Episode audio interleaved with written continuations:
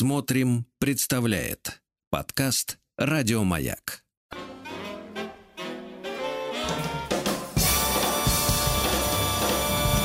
Стилавин Тудей. Товарищи дорогие, четверг. Доброе утро всем вам. Здравствуйте. Ну и вот Алексей Алексеевич с нами сегодня опять. Хотел поспать, но не вышло. Задержали рейс из Конго с нашим Владиком. Да, доброе утро, Алексей Алексеевич. Я приветствую вас. Я Да-да. приветствую вас. Даже звонил вчера в Конго, я в посольство Российской Федерации сказал, давайте быстрее. Ничего не можем Да, сделать. да, понимаю. Груз Понимаю. везет да, груз, но Да. груз пока да, имеется в виду живой груз-то. Вот. живой, Значит, живой, живой. конечно. Алексей Алексеевич, хотел бы, поскольку имею обязательства перед слушателями, слушатели нам пишут письма, да? А вы, честно говоря, вот своими этими рассказами про Меньшикова, Поргину, Варшавера, вот, и других людей, о которых многие даже раньше и не знали ничего. Вот, нам немножко, так сказать, вот картину мира испортили, поэтому я вам хочу рассказать сегодня о том, как живет народ. Хорошо? Потому Давайте что я, я чувствую, вы у себя там за сценой засиделись. И вообще, мне, мне вот я, нет, не, не могу не сказать. Все-таки вот меня Ну, под- давайте, хорошо, подтачивает. не говорите, могу не давайте. сказать. Да, вот не вы вот себя. все вот эти вот люди, вы, вот ваш этот выводок весь, да, театральный. Вы засиделись за своими кулисами пыльными, понимаете? Вот, потому что вы откуда знаете, как живет народ. Вот поэтому актуальность ваших театральных постановок и стремится к нулю. Потому что вы там сидите у себя в пыльном чулане, в гримерке, красите себе лица и мужчины, и женщины вашим гримом толстенным. А о народе имеете представление только по ассортименту вашего буфета, где отказываются принимать карты. понятно. Потому что нужен Ложь. черный нал. Правильно, Алексей Алексеевич? Нет, это неправильно, все неправильно. Все, кто работает, а кого вы сейчас кулили, кого вы, кого вы сейчас причесали, вот это Да-да. закулисной пылью посыпали, все живые люди вот получают. э, Я говорю не об этом, это я понимаю, что живые. И хотят есть, это я понял. Вы скажите, откуда вы черпаете они известия о жизни? в социальной среде постоянно все. Ты что? Огромное какой? количество проблем. В- в- вот в, том, В той, который... Нет, кстати говоря, вот по поводу во- вот вас и народа, я бы сказал. Вы Да, находитесь на пушечном выстреле э, от социальных проблем. Да, сказать, наполовину- проблем, на- вы, ну, кто вы такой? Вы, сидите, э, ноги у вас э, парятся, а голова высунута в сосновый бор. И вы при этом говорите, что вы знаете про жизнь. Ну это что же неправда? Ну не в пальму как- же, согласитесь, не в пальму. Ну, сог- В пальмах даже товарищ за- за- заблудился. Да-да-да, вот именно. Ладно, я смотрю, вы не от- отказываетесь сдать банду. Значит, Пупсик, доброе утро. Доброе утро. Да. Доброе. Мяукни там пару раз. И запускай, да, запускай народного омбудсмена. Пришла пора народного письма. Да.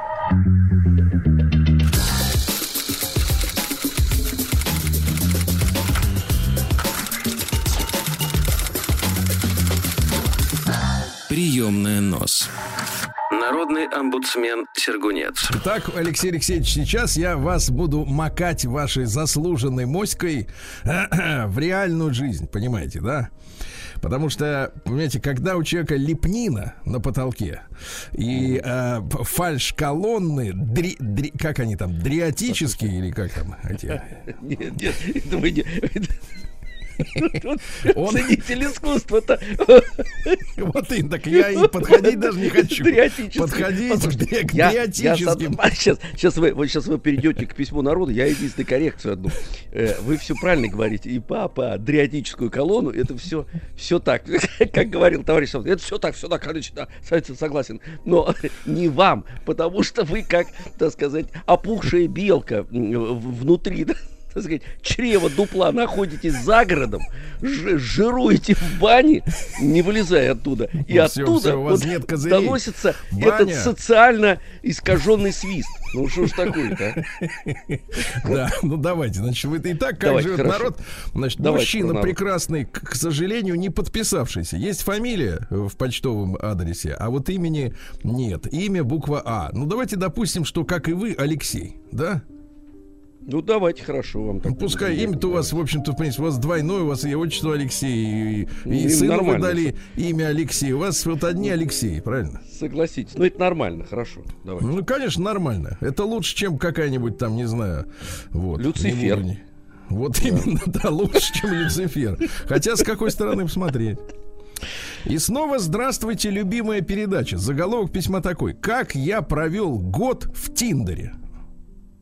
Ну, вы пользуетесь этим приложением? Нет, я ничем не пользуюсь. Ну, погодите, погодите, вы сразу давайте шнаркать ножками, это не надо. Ну, подождите, я Нет, я- пользуюсь мылом, шампунем пол- пользуюсь. Нет, приложениями нет. вы пользуетесь? Какие приложения? Вы что имеете в виду? В Мессенджеры? телефоне приложение, в телефоне. Ну, ну, какие-то приложения у меня там есть, какие-то приложения. Прикладываю палец, оно открывается. Так, ну понятно, то есть не хотите откровенности, да, сейчас? Ну, Да нет, вы мне объясните, почему откровенность? Э, Вы же знаете, что я не в социальных сетях, у меня их нет. Это не социальная сеть, это сводническая. А, нет, тогда не пользуюсь. Не, не, не. Социальная сеть так сказать- тогда, где люди Нет. общаются информацией, Нет, а нет, здесь они друг с нет. другом общаются. А, нет, нет, нет, нет. И снова здравствуйте, нет. любимая передача. Пишет нам, допустим, Алексей. Начну повествование с забавной и немного драматической истории о некой инста-модели, в скобках, как она сама себя мне презентовала, но могу заметить, природными данными ее природа действительно не обидела. Вы знаете, что такое инста-модель? Инстамобдель – это красивая женщина, предлагающая себя к рассмотрению в общении. Во всяких позах, да, вот разных. Да, да, да, да, да, да. Позы, причем у них Одеяние. все одинак... одинаковые все, да. Почему одинаковые? Шмотки Ну, разные. Я не знаю, шмотки раз, я, ж- я ж про позы сказал. Вы же слушаете, что я говорю. Поза одинаковые, поза одинаковые. Да, одинаковые. После Ничего не небольшой переписки в чате мы созвонились в телефонном режиме, и первой ее фразой была «Ты...» Давайте так. «Ты сейчас будешь шокирован моей профессией. Тебе нужно будет морально подготовиться, так как я эмотолог». Эмотолог. сделал. Вы Эматолог. знаете, кто это? Объясните. У вас палец есть сейчас под рукой, да? Да, два. Вы включите свое приложение, вот какое-нибудь поисковое, да, и посмотрите, Да. что означает слово А эмотолог. вам трудно объяснить все, всему народу. Вот всему вас слушают миллионы миллионов. Миллионы миллионов, Скажите, это кто миллиарды. это такой? Ну, скажите, Триллиарды. кто это эматолог? Я не знаю. Вот я вас, вам даю задание сейчас взять А, смартфон тут и выяснить, что А такое я прям эмо- пять пальцев прикладываю к голове. Да. Есть, товарищ генерал. Сейчас обязательно. эмотолог. прям- Давайте. Да вы можете Пока вы ищете еще смотреть. несколько Давайте. строк прекрасного письма. Последующий диалог изобиловал большим количеством позитива с ее стороны. Так как она не лишена чувства юмора, что меня замотивировало продолжить беседу в одном из уютных питейных заведений нашего города. Нарядившись как импортный жених, а теперь внимание, как одеваются иностранцы, Ну-ка, иностранцы. Ну-ка, давайте. давайте. Бруки, рубашка, пальто, шарф, туфли. М? Вылитый иностранец, правильно? Да, спорить Запомните, ребята, шарф, да. И заехав за персоной, первым, что немного напрягло, это ее манера смеяться. Я нашел, что такое эматолог, послушайте. Кто это? Эматолог. Это не психолог в классическом понимании. Эматолог работает только с эмоциями. Обиды, страхи, чувство вины и не лезет в э, маму-папу, э, в Так. кавычках, значит, в родовые сценарии, не спрашивает, в какой семье вы жили. Проще говоря, работает с тем, что человека беспокоит вот сейчас и здесь. Мгм. То есть сейчас по, по вершкам По поверхности. По поверхности, да-да-да. По Да. поверхности. Так вот, немного напрягла манера смеяться. Скажите, просто, Алексей Алексеевич, а вот как э, женщине, особенно если она, например, красивая, на фотографиях, ну, как Да. потому что мы сами понимаем, что это две большие разницы, как у нас говорят. Конечно. Э, на фотографии и вот в реальной жизни. Вот. Если бы не воспитание, конечно, на большинство мужчин, мне кажется, разворачивалось бы, уходило бы, э, увидев, значит, первый раз а- а- оригинал. Так вот, э, Алексей Алексеевич, а как вот женщине нельзя смеяться, вот с вашей точки зрения, с точки зрения человека, который перешагнул, разменял седьмой десяток? Да, но ржать нельзя, например. Ну вот вы можете звуково передать, поскольку... Ну, Смотрите, вы посмотрите, какая Да. ходульная психика. По щелчку ржет, ты представляешь? Нет, смотри, это профессиональные качества, что вы хотите? Вы же пишете очень мерзко быстро и красиво. А вот так вот нельзя тоже делать по колхозному. Вот я, вот я смеюсь искренне, понимаете, потому что мне Да, смешно. вы искренне. Нет, нет. А вы шут. вы- А я шут Гороховый. Да. Так, вот Да, так, нет, ну вы как-то не по-женски смеетесь, вы как какой-то вот Ну, подросток. Послушайте, я вам сказал, как нельзя смеяться. Ну, Да. так тоже вот, вот женщины А заливаются. сейчас Ну, это же тоже отвратительно же. Да. Ну, так же тоже. вот. Кстати, пришла такая, вот она... Какая э, гадость. Невропатолог или как она называется? Эмотолог. А, эмотолог пришла, села, красивая. И вот вы, Да. вы будете В кофе. Я кофе не. Да, да, я, я, да, да. Вы будете, так сказать, вы будете сидеть. Ну, там, предположим, я не знаю. Да. Хотел сказать, курить, нельзя же это Ну, говорить. дальше, дальше, дальше, Ну, смотрите. уже сказал, да. Нет, не надо, мне не нравится. Ну и все. Вылезайте на следующей остановке. Какой-то, знаете ли, смех крота. Вот, это по, Да, по да, из-под земли на Да, кладбище. да, да. Слепой такой. Слушайте, а вы и в Тюзе, наверное, играли? В каком тюзе? В театре юного зрителя. Насмешил. Вот еще один смех. Как это тупо. Как это тупо, я согласен, ребята. Так Да, вот, давайте. ну смотрите, все, возвращаемся к вам. к вам. Я Ну, теперь всё, сомневаться пожалуйста. начинаю. Вы вообще все говорите искренне или просто вот Все искренне. играете? С вами всегда искренне. Хорошо. Чем-то это напомнило певца Шуру, хотя все зубы были на месте. Я, честно говоря, не помню, как смеется Шура. Да. Я тоже не помню. Мне кажется, у него драматическая амплуа. Добравшись до ресторана и заказав немного яств, девушка сказала. Теперь внимание, цитата. А хоть пожру по-человечески, а то на зарплату учителя математики не разгуляешься, да и мужчина у меня сегодня подходящий для хорошего аппетита. Она эматолог, но работает учительницей математики. Слушайте, а как вот может учительница математики обладать э, формами, э, для, годными для инста-модели? Случайно. Случайно учитель или случайно уродилась такая? Ну, родилась та- такая, ну, как-то родители куда-то поднаправили. Поднапрягли. Да, видишь, э, Пока, учитель, же. итак, Да. итак, давайте так, кормление педагога.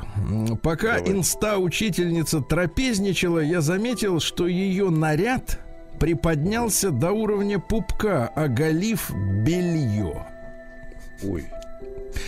Ну, понимаете, знаете, вот женщины носят такие, ну, как-то говорится, у Коко Шанель маленькое черное платье, little black dress. Мгм. Ну, формат такой, да, вот как бы он в Да-да-да-да-да, обтяжку так вот и знаю, да. держится еле-еле, вот на честном слове, честно говоря, потому что стоит только, например, шницель закинуть в живот, да, И все. как Считай, в майке ткань? сидишь. как ткань Мгм. поползла вверх, понимаете, да? Да. С бедер. С бедер. Я на что я тактично указал. Мадемуазель, у вас чехол для дела приподнят маленько. Джентльмен закрутил. Да. Бери выше, джентри. Значит, нисколько не смутившись, светила науки, школьной науки, встала на всеобщее обозрение и приспустила свой наряд с фразой. Неплохо для педагога, согласитесь. И знаешь, так вот, они когда платье-то натягивают, они еще так э, бедрами шик-шик в разные стороны. Нет, ну как будто Да-да-да-да. ходят на месте, да? Да-да-да. Тебе нравится, когда вот прогиб- так вот? С прогибом, да. С хорошо, прогибом, да-да, и вот так вот, и туда и натягивает, прям натягивает, прям тужится. Да.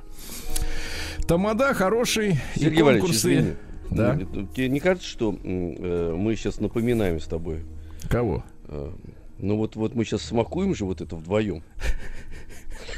Вот вообще, вот если со стороны Нет, ну, сма- вот нет, это я вот- лично, например, вот всп- это- нет, нет, погодите, Нет, нет, смаковать это- Я, я, Смаковать могут Послушайте, фантазеры. я- Я лично вспоминаю. Я не знаю, вы, может, и ну, понятно, да, я просто чувствую слюну у вас в бороде. Вот в чем все дело. Нет, нет, неправда. Нет, нету, неправда. ну, Это не она. Тяни. Пока нет. ее обратно. Втя- Нет, так не могу, как женщина. А, Тамада и хор- хорошие конкурсы интересные, подумал я. Какова же будет дальнейшая анимация? Покончив с ужином, мы сели в авто и направились в сторону ее дома. Но тут последовала фраза. А теперь, внимание, зажигается красная лампа, внимание, пошлость. Мы можем поехать в гостиницу, если хочешь. А? Представляете? Ну, а что, универсально. Ну, да для Чё вас там? универсально, для Да, вас, ну, для... по- по- подождите, послушайте, хватит из сугроба там вот это вот подавать такие неприятные вещи. Ну, чтобы Да. домой не показывать дом, по всей видимости. Или Ну, мама там конечно, а вдруг там колонны, да, дорические, вот я вспомнил Наоборот, наоборот. Да, да, да. Ну, собственно, вопрос обсуждаемый, конечно, ответил я. Хотя я уже почти все видел. На что она заметила? Но учти, мой цветочек для забот. Чуть, ну, давайте еще раз, я не расслышал. Еще раз фраза, да? Давай, давай, давай. Но учти, мой цветочек для заботливых парней. Мне нужно дома ремонт делать, поменять телефон, да и вообще планов много. Ресторан еще не основание для поездок в готель. Ага. Маршрут, э, маршрут после этой фразы последовал прямиком к ее подъезду, но сразу она не ушла, начина, начав выяснять, почему мужикам только одно от нее и надо. И почему я не согласен на серьезные с ней отношения. Перечислю. Ремонт, телефон и много планов. Понимаете, да? Да. На это я заметил, что она, э, что она, как она себя презентует, э, так, такую потребность она и формирует. Позже в мессенджере, в том самом, после прощания, она попросила научить вести себя так, чтобы ей попался адекватный человек. То есть женщина, получив отказ, да, от Поняла, дальнейшего финансирования, финансирование просит у мужчины коучинга, э, спрашивает, скажи, нет, не так. Скажи, где я, с- где я совершила ошибку, чтобы в следующий раз все у меня, так сказать, э, выгорело с Да, ну ремонтом? Да, да, да, да. Так. Но на этом я решил прекратить тренинги личностного роста, М, иллюстрации внешности для вашего личного созерцания. Мы с Владиком, знаешь, обычно просим наших, нашу аудиторию, естественно, как джентльмены, э, О, вот, ну, а при- при- прислать, прислать э, иллю- иллюстрации вот этих происходящих событий, тем больше люди знакомились в приложениях, где иллюстрации присутствуют. Но мужчина пишет, что, к сожалению, не сохранились иллюстрации. До новых встреч в эфире.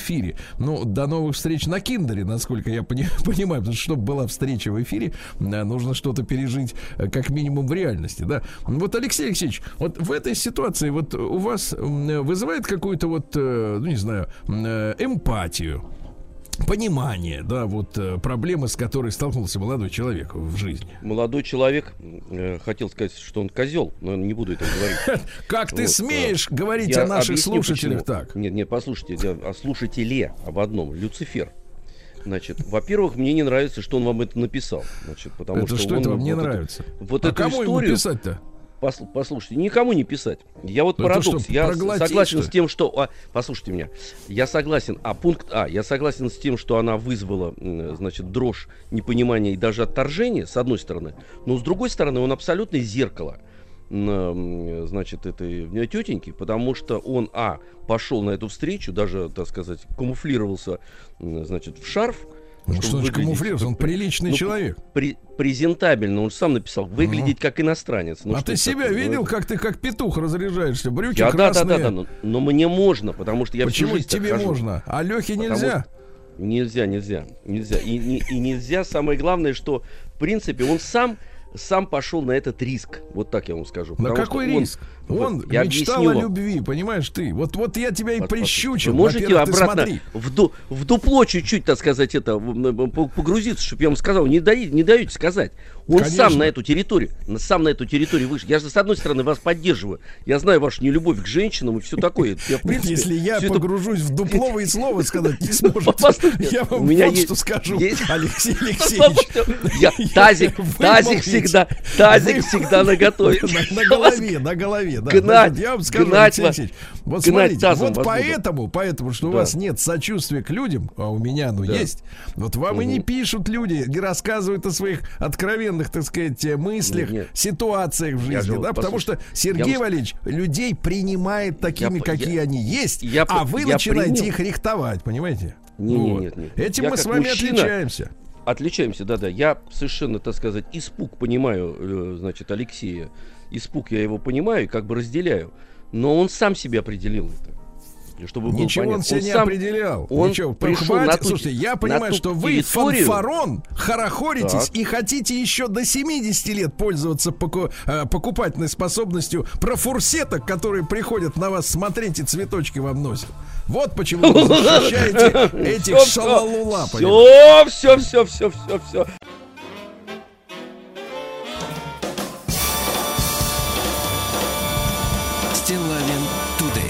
Друзья мои, сегодня у нас 10 февраля, сегодня день памяти Александра Сергеевича Пушкина, да.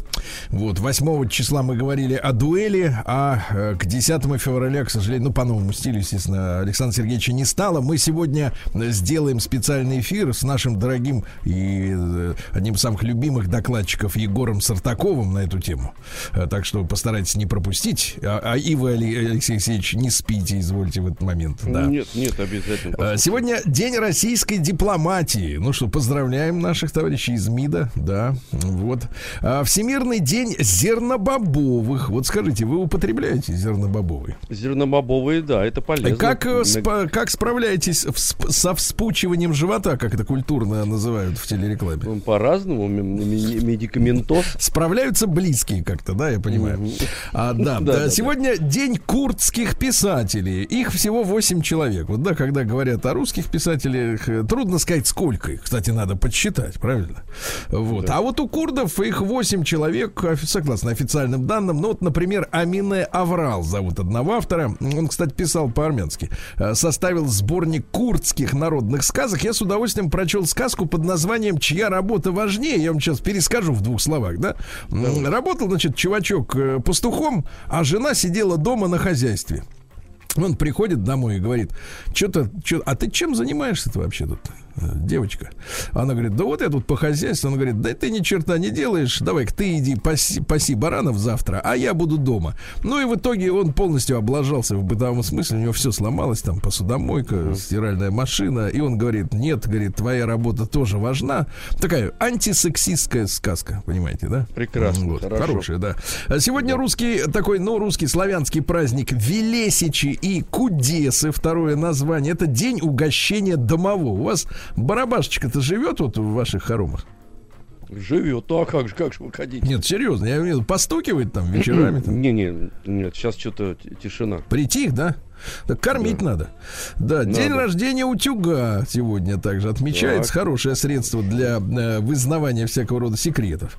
Э, сегодня день зонтика, день фланели. Вот э, американцы очень любят, знаете, фланелевые рубашки клетчатые такие Приятно, сверху. кстати, телу это хорошо. При да. телу приятно, но они носят на футболку почему-то, хотя приятно телу, да. А сегодня да, открывается э, да, Берлинский кинофестиваль Берлинале. Ну, посмотрел список произведений. Ну, как всегда, так сказать, все. Передовые мысли. День десерта с крем-чизом. О, как это вкусно. А еще, если туда, например, варенье маракуйи добавить, а, о, как это замечательно. День рассматривания лиц сегодня. Вот, но для этого лица должны быть неподвижны. То есть, скорее всего, инстасамки на это подойдут больше всего, да? Хотя, хотя, честно говоря, когда на них смотришь, на лица обращаешь внимание А в последнюю очередь. Одинаковые же, в принципе. Одинаковый, конечно. Один раз Да. посмотрел, всех остальных И уже все можно. достаточно, Да. конечно. Ну и сегодня Ефрем Ветродуй, русский народный праздник, он же Ефрем Сверчковый заступник, да? Э, Вот, э, на Ефрема весь вечер на посиделках посвящали рассказам о том, как э, живет в доме домовой. Да, какие у него повадки, проделки. А вы знаете, я вот, ну нет, этого я не могу вам рассказать, к сожалению. Переходим к событиям, да. Было, было, было, Да. В 3641 году до Рождества Христова, то есть прибавляйте еще 2022 года, да, к этому. Согласно календарю майя, э, Господь создал землю в этот день, понимаете? Мгм. Это согласно календарю майя. А окончился мир в 2012 году. То есть мы уже как бы за гранью Ну. находимся вообще, в принципе, добра и зла, понимаете, да? 10 лет уже за гранью, кстати. Да, где-то там вот не, до сих пор не можем оглядеться, куда попали. да. В этот день у нас, э, э, что же произошло интересного? В, 1500, э, в 1567 году взорвался начиненный пороховыми бочками. Ну, в бочках тогда перевозили порох для снарядов, ну, для пушек, для оружий. А, целый дом разорвался, а, где остановился король-консорт Шотландии Генрих Стюарт. Вот, и где он накануне встречался с королевой. Ну Вот, в саду при доме было найдено тело принца, Вот, э, причем, что интересно, принц этот э, не был взорван самим порохом, а был убит при попытке сбежать уже из горящего дома. Представляете, какая низость? М, То есть, нет, ты, же- говорит, стой, мы тебя взорвать хотели, поэтому ты уж давай-ка, ну-ка, ну-ка, прыг, прыг на нож, прыг. Два раза. Вот, обвинили в этом королеву в убийстве, и это стало первым шагом к свержению в конце того же года как раз Марии Стюарт, помните? А ей потом уже в Англии она сбежала, и ей отрезали голову уже Отрезали голову, бедный. Всем отрезали, да. Вот, э, всем важным людям. В этот день у нас, друзья мои, в 1745-м Леонтий Леонтьевич Беннингсен родился. Это русский генерал кавалерийский и участник убийства Павла Первого. Сейчас очень распространено мнение, что, э, в принципе, за этим убийством стояли англичане. Вы солидаризируетесь? Абсолютно. Да, потому что а, Павел Первый отправил, э, ну, скажем так, бригаду войск специального назначения в Индию. Вот, Да. а англичане очень не хотели, чтобы мы туда совались. И как раз надо же по, по- по результату судить-то, правильно? Что изменилось после того, как сделали то или другое? Войска отозвали, в Индию мы не пошли. Ну, вот, собственно говоря, вот и откуда торчат уши, правильно? Да. Такая Они вот же и. Распутина укокошили, кстати И говоря. Распутина Тут, укокошили. да. Более того, мы еще знаем несколько фамилий. Да. Пора их прищучить всех. Дальше. В 1784-м э, Екатерина II издала указ, согласно которому порт и крепость в Крыму получили название Севастополь в этот день. Поздравляем, товарищи. Да? Поздравляем. Вот. Ну а в 1810-м Александр I отказался выдавать э, свою сестру, э, княжну Анну Павловну, замуж за Наполеона. Наполеон очень хотел породниться, вы понимаете, с нашими. Мгм. А мы говорим, нет, тебе, э, упырь, не отдадим. Ну, Начал вот, э, мстить. да-да-да. Э, В 1835-м Виктор Хенсон родился. Это немецкий физиолог, который нас придумал слово планктон для вот этой толпы, э, так сказать, микроорганизмов, которые обитают в воде. Понимаете, да? Собственно говоря, ему и, и, и офисный планктон обя- обязан Да, своим, да, да, своим да. наименованием, Да, да. Ну что, друзья мои, еще раз напомню, что в 1837 году Александра Сергеевича не стало, к огромному нашему э, сожалению, да. О том, что он сделал для нашей культуры, мы сегодня как раз и поговорим. Потому что, вот смотрите, 185 лет с того дня минуло, а почти 200 лет, друзья мои. А вот до сих пор э, мы обязаны, ну, как я себе представляю, и современным русским языком Пушкину, да, и многим другим вещам, помимо произведений самих, самих по себе. А Борис Пастернак родился в 1890-м. Э, Папа был художником, мама пианистка, понимаете? А он, э, соответственно, хотел быть ученым-философом. Понимаете? Хотел. Но не вышло, не вышло. Давайте я вам стихи прочту. У вас есть любимые стихи Пастернака? Ну, я в, э, в переводе Пастернака в двух спектаклях играл. А, по- в переводе? С какого Ну, ну, так это переводили-то? из- Извините, с английского. А, с Это английского, да. Ромео и Джульетта и Ну, король давайте Лир, я вам прочту, его а вы давайте, вы знаком. как-нибудь там Давайте, это, давайте. помычите, что ли, вот э, в темп. Мне хочется Ну, домой в огромность квартиры, наводящей грусть. Войду, сниму пальто, опомнюсь, огнями улиц озарюсь. Перегородок тонкоребрость, пройду насквозь, пройду как свет, пройду, как образ входит в образ, и как предмет сечет предмет. Знаете, в- человек в квартиру вошел к себе. Нет, ну э, прекрасный он поэт был. Мы, Да. мы, между прочим, ассоциируем Шекспира полностью с Пастернаком. Еще неизвестно, так сказать, Как он за- на самом за деле стихотвор- писал. В том-то и дело, да, да, да. А Пастернак сделал его величайшим. Ну, в, в русском исполнении. Ну, конечно, потому что на Западе уже не действительно. котируется Шекспир, правильно?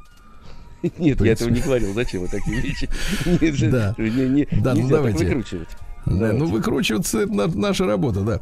А, Я Жизнь понимаю. вернулась так же беспричинно, как когда-то странно прервалась. Я на той же улице старинной, как тогда, в тот летний день и час. Те же люди и заботы те же, и пожар заката не остыл, как его тогда к стене манежа вечер смерти наспех пригвоздил. Женщины в дешевом затрапезе также ночью топчут башмаки, их потом на кровельном железе также распинают чердаки. Вот одна походкой усталый медленно выходит за порог и, поднявшись из полуподвала, переходит двор наискосок. Я опять готовлю отговорки, и опять все безразлично мне, и соседка, обогнув задворки, оставляет нас наедине. Да. Или вот э, про женщину хотите, ну тут тоже про женщин, да, ну здесь вот. Ну, давайте про Не женщин, плачь, давайте, не плачь, не морщ опухших губ, не собирай их в складки. Разбередишь присохший струп весенней лихорадки. Сними ладонь с моей груди, мы провода под током. Друг к другу вновь того гляди, нас бросит ненароком. Пройдут года, ты вступишь в брак, забудешь неустройство. Быть женщиной — великий шаг, сводить с ума — геройство. А я пред чудом женских рук, спины и плечи шеи и так с привязанностью слуг весь век благоговею. Но как не сковывает ночь меня кольцом тоскливым, Сильней на свете тяга прочь и манит страсть к разрывам. М? Вы знаете, Мужчина я женщиной заметил? отдыхает культурно. Да-да-да, Сергей Ильич, что я заметил, Да. вот хорошая, выдающаяся поэзия даже вас начинает исправлять, и вот эти вот э, виб- вибрации душевные, которые у Давайте, вас, давайте, безусловно, не надо про вибрации. безусловно, Я- е- безусловно есть у вас вот это. вот Конечно, вот есть. этот Ну, конечно, есть. свет, Но я вот их свет прячу лучится. глубоко. Да-да, Да-да. А вот другой лучится. поэт, смотрите, давайте, и вот мой любимый. Давайте. В 1898 родился ведь Бертольд Брехт. Да, германских, Так, так, да, сказать. да.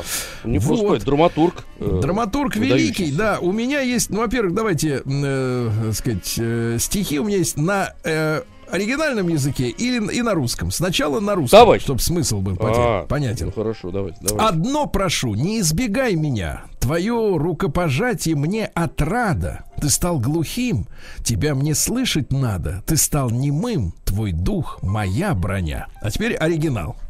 Давайте. Извините. Давай, давай, да, хорошо. Nur eines möchte ich nicht, dass du mich fließt. Ich will dich hören, selbst wenn du nur klagst. Denn wenn du taub wärst, braucht ich, was du sagst. Und wenn du stumm wärst, Подождите, braucht подождите, ich, was подождите, я du stehst. застрелюсь. Подождите. Где ваш Подождите. Браунинг? Где он? Послушайте, я под- почему вам это с подхрипыванием, с подхрюкиванием? Да? Это ж про любовь. Сделайте нам красиво. Это Да, же язык да. философов. Да, Сергей да, вот Валерьевич. философия, она не терпит Уф, пустоты, как вы сейчас напугали-то всех, Друзья мои, господи. 120 лет назад родился Уолтер Браттейн. Это американский физик. Он с Джоном Бардином в 48 году открыл транзисторный переход, построил первый полупроводниковый транзистор. Ну и понеслась электроника. И смотрите, за это время, вот смотрите, прошло сколько получается, 48 года-то, не так и много лет, а жизнь-то перепахали по полной, потому что именно с транзисторов-то и началась микроэлектроника, по большому счету, да? Ну вот. Ну и в 1903 году Матвей Исаакович Блантер родился, замечательный композитор. Мы его песни послушаем сразу после м, короткой рекламы. Это и партизан Железняк, и, и лучше нету твоего цвету, а Катюша, а? А? Ой, это выдающийся. Да, Вы- выдающий давайте, человек. давайте, надо искренне, искренне говорить Я о песне. искренне сказал. Искренне. Потрясающие силы музыки.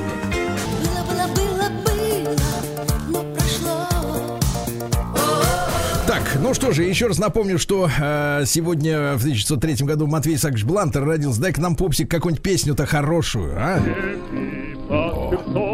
Высокие травы, Степи под Херсоном курган. Лежит под курганом, заросшим бурьяном, Отросший ветряк партизан. Очень хорошо, спасибо, спасибо, да. В 1908 году Александр Мнушкин родился, как вы понимаете, по фамилии. Э, Вот, э, французский кинопродюсер Мнушкин, как его там звали, э, русского происхождения. Да, он, соответственно, в 20-е годы занимался пролетарским кинематографом еще в, Кали- в Ленинграде.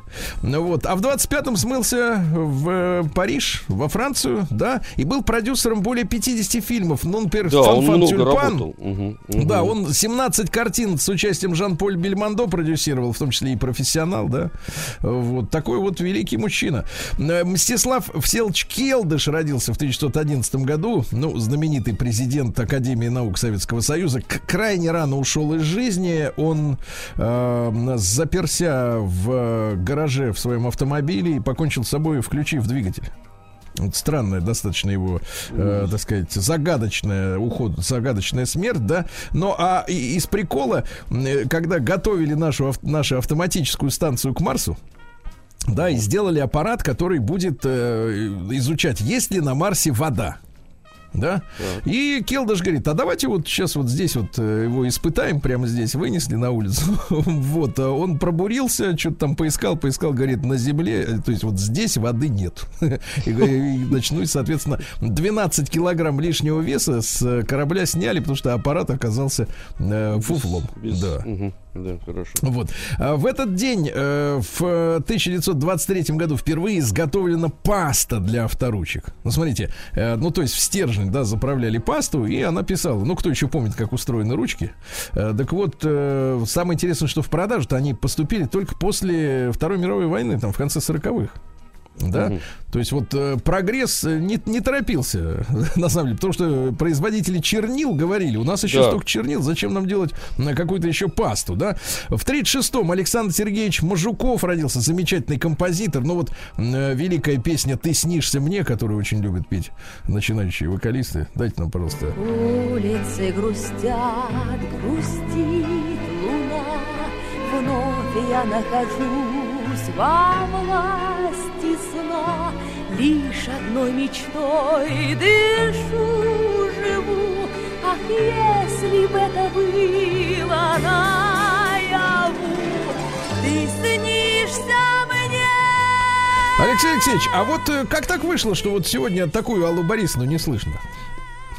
Не понял. А вот такую вот не слышно. Ну Да, вот вот, там, вот. ви- видимо, Куда? видимо, что, ну, видимо, что-то надломилось. Видимо, чего-то много А, было. надломилась, понимаю, Не, не, надломилась. серьезно, ну, можно был- и так, можно и так Послушайте, говорить, да. Вот вы нас 50 хулите, хулите твор, подождите, творческую нашу братью. Да. Но мы же работаем инструментом собственным, поэтому иногда Да я знаю, каким инструментом полное- вы работаете. Полное, подождите, Ага. не, не, 50, не давайте, об этом. тих- не- тих- Полное на себя опустошение, дело ну, не тяните, не послушайте. тяните. Не, Смотри, не тут себя, Ким я вот- Александрович, Ким Александрович родился сегодня, Брейдбург, замечательный музыкант, э, это создатель группы музыкант, да. «Диалог». Там, кстати, молодые братья Меладзе работали. Ну вот, в свое время. Я так понимаю, Верочка еще не родилась, когда это все происходило? Нет, вот, нет, ну давайте нет. послушаем Я «Диалог». в детстве бредил морями, стать капитаном мечтал. Ну, замечательная Но песня, хорошая, и все понятно, да. В вновь. 61 году Сергей Михайлович Пенкин родился. Замечательный вокалист, а? Ну-ка, дайте нам вокалиста замечательного.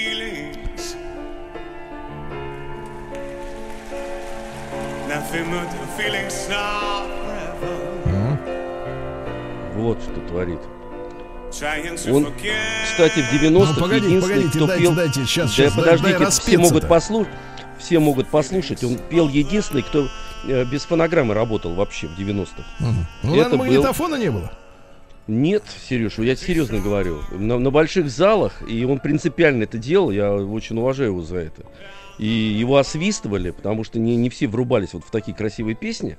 А вот, что при, он, при- ну, припирались-то на концерты, если не врубались? Уби- убег- ну, не, народ, народ свистел. Народ свистел. И мне нравилось, как он выглядит, потому что Случайный. вот эти наклеенные металлические волосы, и он убегал со сцены, кричал «совок долбанный», но все равно выходил на сцену на следующий день. Ну, и да, то же самое вытворял. чуть-чуть, да, давайте. Давайте, хорошо, давайте.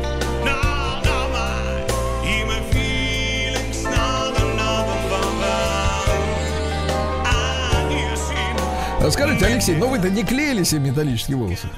Вот, да. Нет, нет. Да, ну, да, да. Сережи одного было достаточно. Я зачем? Понимаю, в Мешаться. 90-м году родился, ой, не родился, вернее, а советский лидер тогдашний, ну, недолго ему осталось быть лидером, Михаил Сергеевич во время встречи в Москве с другом Гельмутом Колем, Коль в переводе капуста, Дер Коль, А, вот, выразил согласие объединить Германии две. Но э, давайте скажем так, честно, если вот э, положа руку на сердце, но ведь э, гадко сделали-то, гадко, потому что Гадко, согласен. объединение это когда две равноправные, да, значит, территории со- соединяются в некую федерацию, например, правильно? Вот. А когда одна всего лишь поглощает другую и рассаживает по тюрьмам руководство той страны, которую заставили присоединиться к большой, ну, это как бы, так сказать, извините, да, Да, ха- они до сих пор переживают. Смотрите, Конечно, 30 лет переживает. И, прошло. кстати, Да. интересно, интересно, что и э, даже вот заболеваемость э, заразой вот этой э, на территории бывшей ГДР, насколько я понимаю, она ниже, потому что действуют еще советские вакцины ну, тех времен, да, у, у- у старого у поколения, да. И в 92 году Майк Тайсон э, признан сегодня виновным в изнасиловании. Представляете? Помните, на него накатили Майка Ну, а Тайсона. В тот же день, кстати, вышел фильм «Основной инстинкт». Потом были спорные вот эти вот все споры, разговоры о том, а было ли белье или не было. А ведь недавно было разбирательство, да, самое настоящее, когда Шерон Стоун призналась, э, что, во-первых, бельишка-то не было, да, а во-вторых, ее уверяли, что камера стоит так, что никто на это не будет обращать внимания. А в итоге подлецы обманули э, Шерон Стоун, у которой там чуть ли не 300, э, так сказать, баллов IQ, да, обманули до, до 4 кулака. Вот, ну и, соответственно, все показали, как мы с вами видели в этом фильме. Ну, фильм там знаковый, и момент этот такой забористый. Ну, я понимаю, ради, ради этого момента стоило ждать два часа этого экранного, Нет, экранного нет, времени. я серьезно, нет, фильм отличный. Фильм Отличное отличный. кино, Шерон, согласен. Давайте пересмотрим сегодня, может быть, так, на перемоточке Хорошо, до этого давай. момента. Давайте.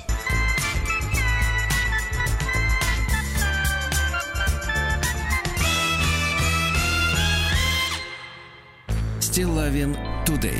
Друзья мои, ну что же, сегодня в столичном регионе будет э, до плюс двух э, тепла, необычная погода для начала февраля, сверху будет течь, слякоть всякая, да. А вот э, в Братске, Алексей Алексеевич, совершенно замечательная погода, потеплеет до минуса 24, но Ой. особо, особенно расслабиться не даст погодка. К вечеру опять до минуса 31 похолодает. Такая история, да. Запускай шарманку. Пупсик.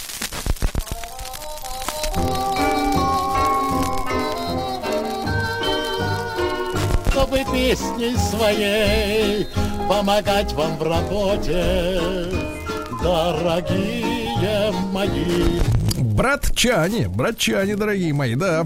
Ну, давайте начнем с хорошего, так сказать. э, Вколем сначала Алексею Алексеевичу анестезию. Э, Братчан приглашают окунуться в магию карнавала. Из Петербурга приедет выставка, которая посвящена, э, значит, вот празднику на венецианских площадях. Маски, костюмы, да. Привезут, значит, смотрите, каких персонажей. Пьеро, знаю. Ар- Орликина, знаю. Клетчатый такой, да. Вот, Так. а, с накрашенными щеками. А вот Пульчинелло, это кто такой Пульчинелло, Алексей Алексеевич? А вы знаете, не, не- скажу вам, кто такой Пульчинелло. Вот так, нащупали, Да, нащупали у артиста. Ну, слушайте, Да, Да, брешь. Брешь. Вот все, прави, извольте, у- так сказать, зашить ее, да. Братский э, саночник э, Семен Павличенко извинился перед болельщиками за проигрыш на Олимпиаде, а мы ему по-братски скажем ничего, Семен. Ничего, все в порядке. Жизнь в Братске стала самой дорогой в Иркутской области, понимаете? Дороже нет, дороже нет. В Братске стартует общероссийская акция «Дарите книги с любовью». Понимаете? Вот раньше получить книгу в подарок это было круто. А теперь, да. А служебная собачка поймала мужчину с наркотиками на станции Вихаревка. 45 грамм при себе имел. Представляете, мужчина? Вот так вот. А братчанка, братчанка оформила кредит и перевела лжеброкерам миллион рублей. 45-летняя девчонка хотела подзаработать на бирже. Подзаработала, да. Девушка лишилась 7 тысяч рублей при бронировании поездки в Братск э, через сервис попутчиков. Представляете? Вот, говорят, ты заплати, мы тебе все сделаем. Все сделали. Безработный житель Братского района ударил женщину 50-летнюю палкой по голове, отнял сумочку, а там 250 рублей и банковские карты с телефоном. А? Вот как, понимаешь, бывает. Охотники за металлами остановили лифты в двух э, домах Братска, украли все оборудование. Заходишь в лифт, ничего не работает, все украли. Да. Ну и наконец, давайте э, и, э, рубрика их нравы.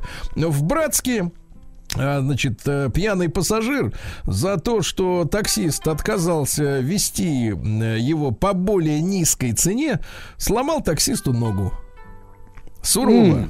Сурово, Да, не да. лицо, ногу Сурово. сломал. Вот Сурово, это да. да. Перейдем, к, перейдем, пупсик, перейдем.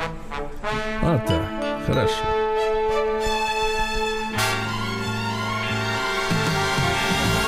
Стилавин Today. Так, ну, заговорил нигерийский полузащитник московского ЦСКА Чидера Эджуки.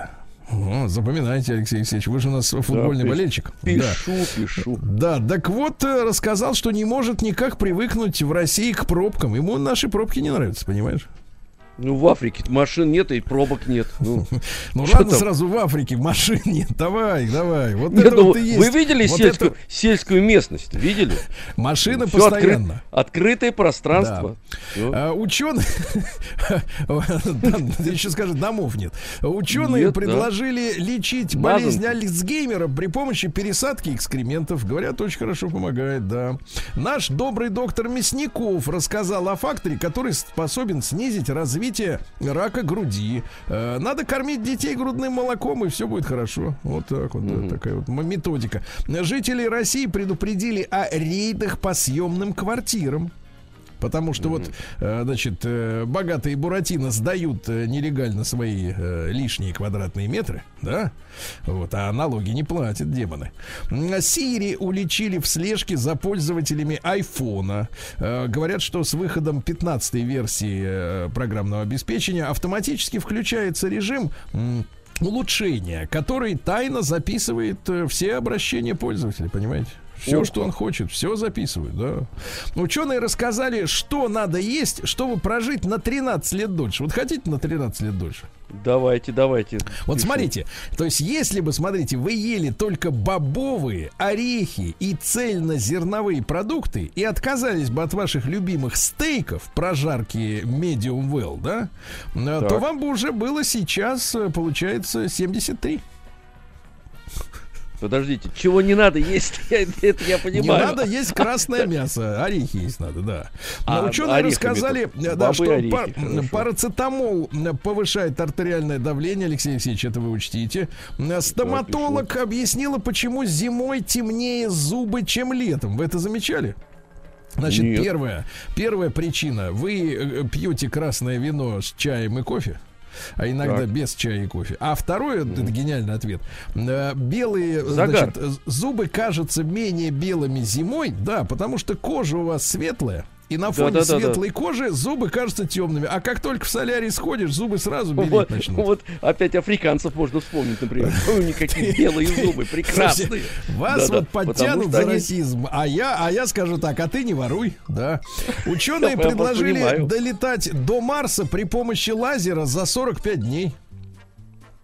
Предполагается, что мощный наземный лазер будет разогре- разогревать водородную плазму в камере позади космического корабля, э, тем самым создавая тягу посредством выброса газообразного водорода. И за 45 дней можно будет долететь до Марса. Э, Чем разогревать э, водород на Марсе, непонятно немножко, да.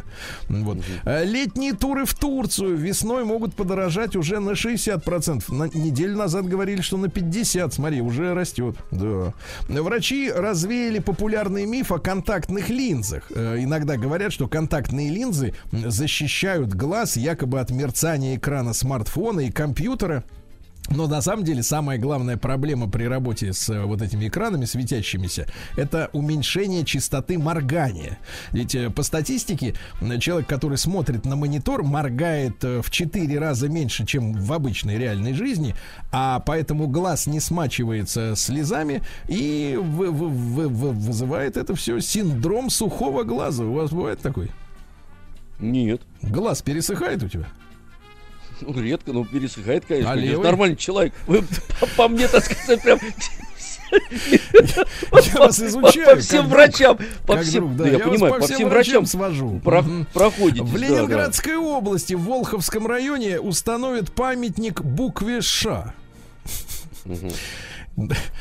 Когда Зачем, же я кстати? дождусь, чтобы буквой Х на- наконец-то, так сказать, э, установили Ой. памятник? Мне кажется, самая, самая главная и самая незаменимая буква в нашем алфавите.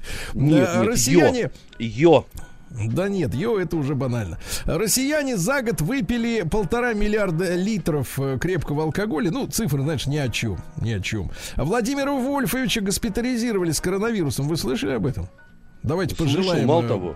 пожелаем Здоровья, Владимиру Вольфовичу под- здоровья. Здоровье, здоровье. Да, ему, потому да. что без такого, без такого, так сказать, яркого э, деятеля мы э, нашу, так сказать, картину мира представить отказываемся, правильно? Вот, так что, Владимир. Вольфович, поправляйся, дорогой. Будьте Всего. здоровы. Да, в Москве пройдет первый чемпионат по поеданию хинкали, как надо говорить, вот так вот, да, с западанием языка. Главный приз полмиллиона рублей. Полмиллиона рублей. Тут, значит, смотри, история такая. Сейчас идут отборочные соревнования ближайшие две недели. На отборочные соревнования такие. Конкурсанты э, э, т- соревнуются друг с другом э, в поедании хинкали за одну минуту. А в марте пройдет уже финал. э, отведут на трапезу две минуты. Но я так понимаю, за это время они полностью потеряют интерес на ближайшие 50 лет к хинкали, да. Хинкали, ну да, что надо же. сорвать эти соревнования. Это, это мерзость. Потому что я видел вам со- бы- соревнования, вам как... вот только людям Нет, помешать нет, обогащаться. нет. Наоборот. По- Послушайте, вы же, так сказать, выступаете против э, западной засилия, западной культуры. А как Но, э, это наше. Послушай, ну не надо жрать, надо гамбургеры же есть. Нет, нет, ну гамбургер. Я хот-дог видел соревнования, как они по две сосиски засовывали, понимаешь, это все. Ну это же А мерзость. я то же самое видел, но понял, что это не соревнование. Дальше. А удовольствие, о, слушайте, ну вы сейчас, о, вы сейчас, о, какой вы, это царь был- пушки, Это был Ой-ой-ой. не челлендж. ой, ой-ой-ой-ой-ой-ой. Тихо, тихо, тихо. Не упадите. Значит, э, ну депутат наш замечательный, смотрите, Да. Виталий, Виталий Валентинович Милонов э, поучаствовал, послушайте, поуч- поучаствовал в документальном проекте, который борется с проституцией в Санкт-Петербурге. Пришел на, значит, на квартиру, ну, э, так сказать, в притон проститутский, вот, и закрывший лицо рукой, значит, жрицы, да, которая там работает, э, читал лекцию, я посмотрел эту, эту запись прекрасную, читал лекцию о том, как вот в Петербурге таких вот женщин расчленяют. Вот, а она говорит, а я, говорит, на жизнь не жалуюсь. А Виталий Валентинович ей говорит, э, мол, Нет, зря это ты плохо. это дело. Зря, да, по-отечески так, вот тепло, по-отечески. Ну и смотрите, спутники Илона Маска сдуло с космической, космической бури с орбитой, скоро они сгорят в атмосфере. М, 40 из 49 недавно запущенных аппаратов спутниковой группировки Starlink, помните, он все хочет интернет Да. бесплатный раздавать по всему миру, так вот, сдуло к чертовой матери космической бурей. Мы сегодня обязательно об этом поговорим, на самом деле, и что еще может сдуть, понимаете, да? Ну, а теперь давайте перейдем к феминизму.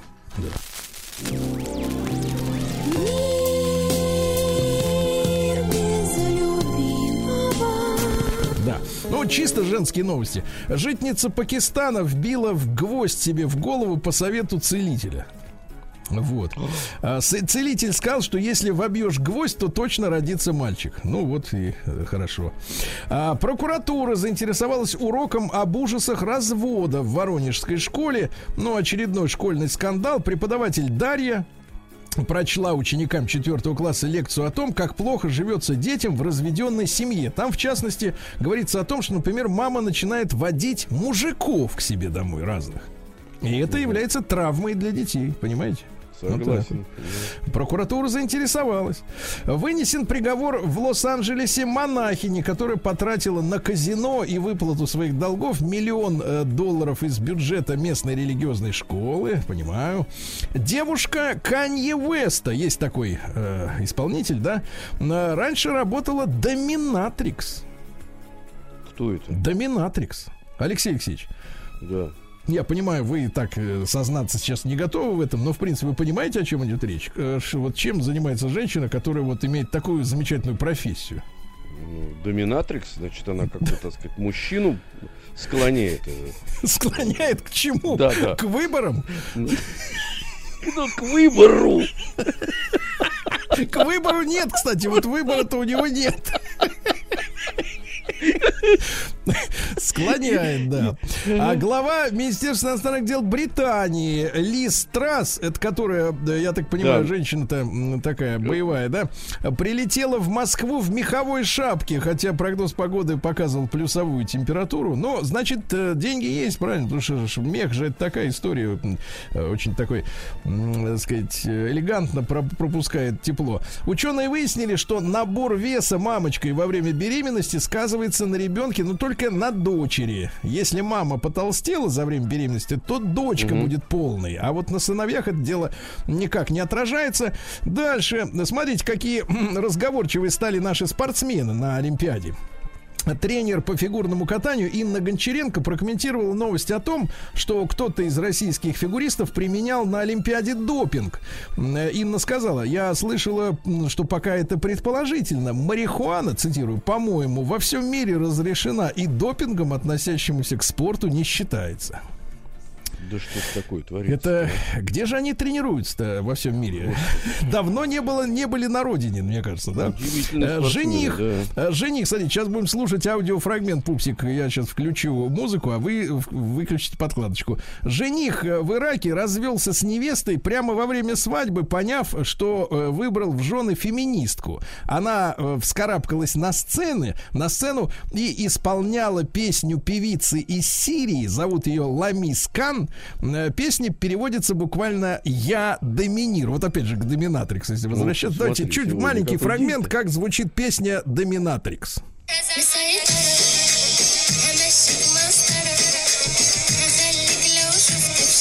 Ну вот теперь вы знаете все, да? А, ну и что еще интересного из мира женщин? В саду бывшей любимой женщины принца Гарри. Помните принца Гарри? Рыженький такой, да? А, вот, нашли чемодан с наркотиками и э, деньгами. Ну, видимо, Гарри забыл, когда по-быстрому собирался. Вот. Ну и, наконец, э, в США жена подарила мужу близость втроем, влюбилась в приведенную с улицы женщину и ушла жить к ней.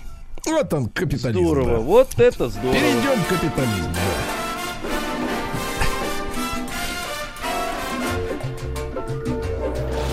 Новости капитализма. Ну что же, мародеры во время январских беспорядков э, в Казахстане из местного торгового дома «Пассаж» э, украли самый большой резиновый причиндал.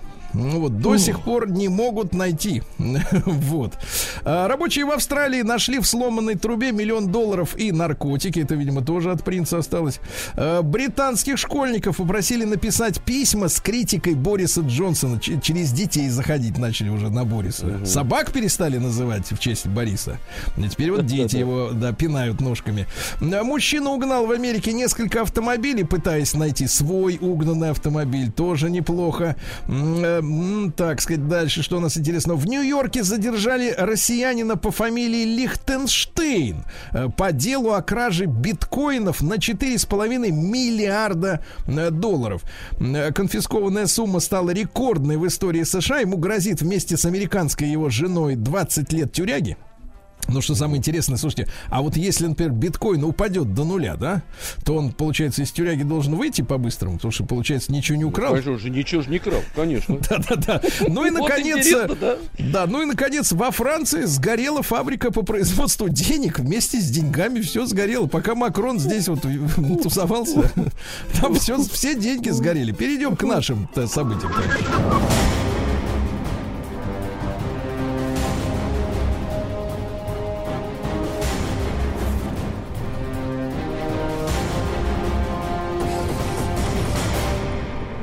Россия криминальная. Ну, давайте, жуть и хэппи-энд в одном предложении. В Татарстане пенсионерку переехали дважды, но бабуля, слава богу, жива. Да, вот такая вот история. А доля нелегального алкоголя в России, согласно исследованиям, составляет более четверти от всего объема. Представляете? Более четверти. Это Значит, много. это и похмелье много. незаконное. И Да, похмелье, да, да. да, да, да, да. Глава исследовательской лаборатории Ранхикс сбежала из России в Молдавию. Наталья Корниенко, говорят, 20 миллионов рублей украли. Представляете, в лаборатории. Ну, это по делу, по делу Раковой, которая сейчас сидит, Марина Ракова, да, из Министерства просвещения. А против Моргенштерна возбудили дело из-за татуировки с изображением конопли. Пропагандировал. Грудью прямо. У него прямо на груди. Он вот это- сказал, не вернусь. Все, до свидания. Ну, у них, знаешь, Нет, это проголодаешься, хорошо, вернешься. пусть их, пусть Да. возвращает других. М- мошенники, да, обманули родственника Иосифа Виссарионовича Сталина на 10 миллионов рублей по телефону. Представляете, какая низость, да. Э, Вот. э, Водитель автобуса э, в Саратовской области намеренно зажал дверьми голову ребенку, который не хотел оплачивать проезд. Будешь знать, говорит, гаденыш, как это самое, бесплатно ездить. И зажал, представляешь, ребенку голову, а? Какие злые люди. Ужас. Плати теперь, Да. да. В Верховном суде заявили о росте, резком росте числа судебных споров россиян по семейным делам. Вот смотрите, если в 2020 году раздел имущества и что касается детей было 408 тысяч дел, то в 2021 уже 462 тысячи. Да, то есть рост там процентов на 20 м, примерно. В Верховном суде назвали сумму невыплаченных россиянами штрафов. Вообще, в принципе, оштрафовано 4, ну почти 5 миллионов человек на общую сумму 57 миллиардов рублей. А ошкурено только 9 миллиардов, понимаешь? То есть 16 процентов. Не хотят платить.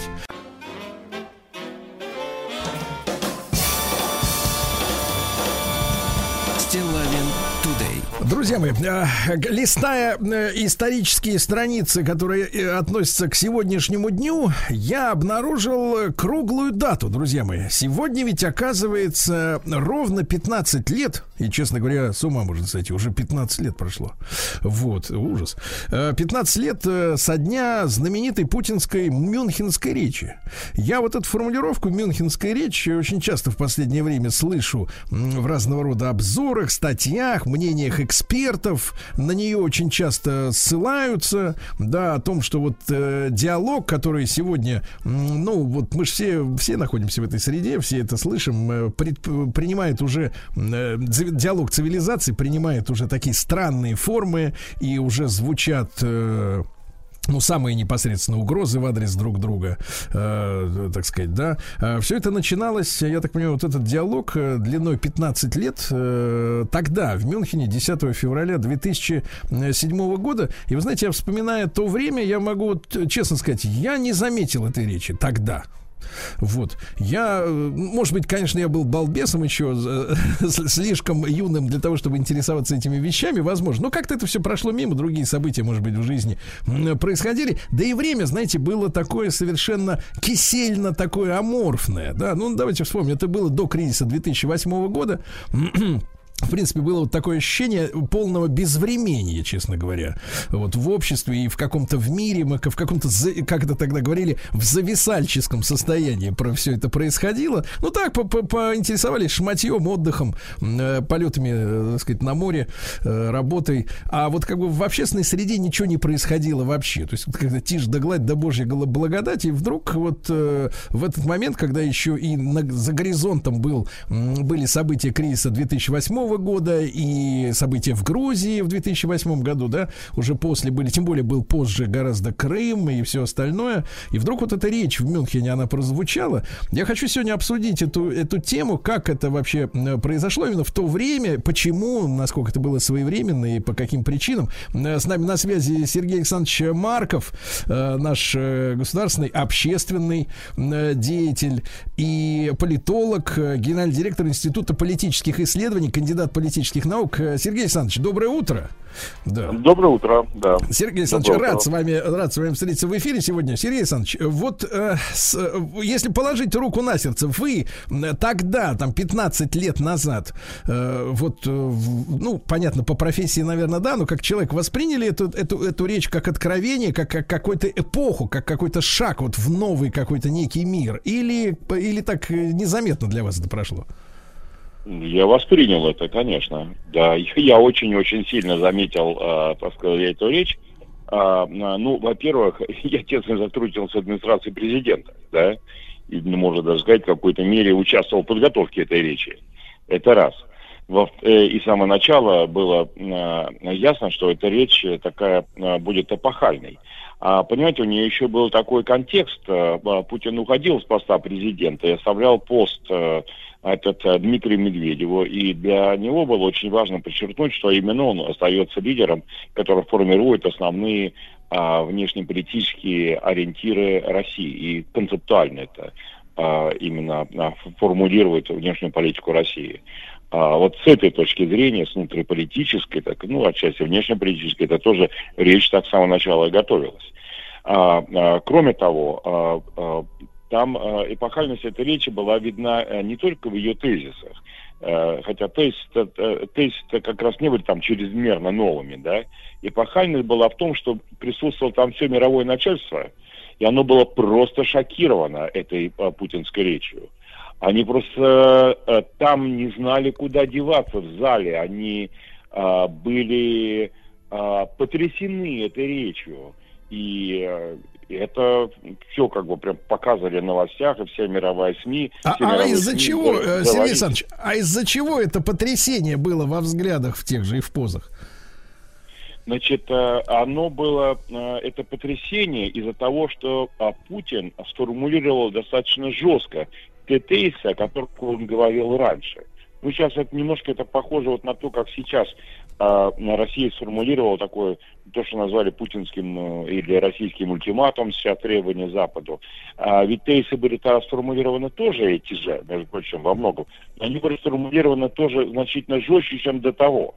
А, и главное, по однополярному миру. А, значит, много раз говорил России, говорили, ну, хорошо бы, чтобы был многополярный мир. А тогда Владимир Путин сказал вот такие простые тезисы. Во-первых, он сказал, что мы категорически против однополярного мира. Но это не все даже, да.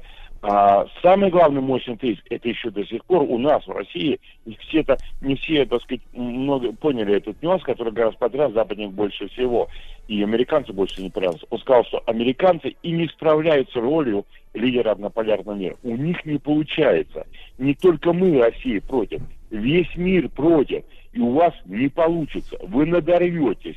Вы не сможете сделать однополярный мир. Вот это совпадение д- двух тезисов о том, что мы против однополярного мира, и, и у вас не получится, не получается объективно сделать однополярный мир, он тогда их всех потряс, потому что они занимались строительством однополярного мира. И когда лидер великой э, державы а, вот так вот прямо им в глаза, стоя на трибуне на расстоянии а, пяти метров от них, а, говорит об этом, а, они были абсолютно шокированы. Именно тогда а, а, многими западными элитами было принято решение о том, что Путина надо свергать, а, и а, после этого последовал ряд а, действий, а, которые и привели вот во многом а, к нынешнему кризису. А, Там какие действия были, значит, а, как сказал, после этого Путин ушел, и Медведев пришел, да. А Медведевым они были более-менее довольны, в частности, были довольны тем, а, как он себя по ливийск- в ливийском кризисе про- а, пошел. А тогда по ливийскому кризису прошел, так сказать, трещина между а, Путиным и, и- Медведевым. Значит, а, американцы предложили резолюцию по Ливии о том, что а, бесполетная зона такая, что ливийским самолетам нельзя летать, а их наземным самолетам можно летать. И а, Медведев, стремясь к очень хорошим отношениям с Западом, поддержал эту американскую резолюцию. А Путин сказал, что нет такого рода резолюции недопустимы. У них был э, жесткий э, спор, а, а, но а, а после этого а, приезжал Байден сюда, вот нынешний президент, да, а тогда был вице-президент. Он приезжал, встречался с Путиным и говорил, Владимир, не иди на, не ходи на следующий срок, не заменяй Дмитрия Медведева, не надо, оставайся где-то там, мы будем категорически против, если ты вернешься на второй, на следующий, ну, уже третий у него получался президентский срок. А, это, вот эта позиция Байдена был результат а, вот этой мюнхенской речи а, Путина в огромной степени. Путин его послал дипломатически, но очень жестко и твердо. А американцы сказали, раз так, раз вот тебе это так, а, значит, раз ты нас не слушаешься, то мы будем теперь тебе а вот а, смотри, что делать. А, и они организовали во многом болотную. Вот эти выступления, там так далее. Там был внутренний протест, но, а, но американцы уже тогда очень сильно вошли и очень сильно организовали протесты после наших парламентских выборов, чтобы Путин не шел все-таки на а, президентский. А когда он пошел, то вот этот вот э, начался резкий жесткий клен, потом, э, который потом вылился в то, что э, Байден, можно сказать, выпросил у Обамы разрешение американским спецслужбам сделать государством первого в Украине, свергнуть э, президента Януковича, установить там свою службу. А уж после этого, как мы знаем, пошло резкое-резкое сильное ухудшение. Поэтому вот такая вот как бы была э, э, цепочка э, как бы противостояния Путина и Америки, которая началась с этой Мюнхенской речи. Да. А, Сергей Александрович, а но ведь мы понимаем, мы же помним, что говорил тогдашний э, американский президент Обама. Он же говорил, что Россия, вот вы упомянули, да, что там в пяти метрах от, э, так сказать, от начальства мирового, да, возмутительную речь произносил Владимир Владимирович, да, э, как лидер э, великой державы. Но ведь э, Обама выдвигал тезис о том, что мы всего лишь региональная держава. Вот, может быть, в этом их так сказать, вот диссонанс был как когнитивный. Как может э, себе позволить, значит, вот э, кто-то там нам тут э, что-то излагать, да еще и в лицо нагло. Вот в, этом, в этом э, как бы был э, такой контрапункт. А, вы знаете, был, ну не только в этом, значит, смотрите, а, у них тезис до этого был другой, да, Значит, а, вот э, к Мюнхенской речи у них был а, другой тезис. У них был тезис а, младшего партнера. О том, что России предлагается роль, так вот по-английски, junior partnership, да, роль младшего партнера в этой коалиции. Они говорят, да, мы согласны тем, что, значит, так сказать, вы здесь будете, у нас коалиция, но так на младших ролях, у вас слабенькая экономика, а ядерное оружие и ракеты военные, они не имеют никакого значения. Все равно же никто ядерным, а, а, ядерными ракетами друг другу стрелять не будет. А вот э, по одежке протягивайте ножки. А, э, это вот тогдашний тезис был. Путин отказался от этого тезиса младшего партнера. И тогда возник э, тезис о том, что Россия является великой державой, но великой не глобальной державой, а великой региональной державой. То есть попытались Россию а, запереть вот в этом. Но, знаете, если бы просто э, сказали бы они, э, Россия региональная держава, то мы бы, в принципе, на это, я думаю, согласились бы. Так.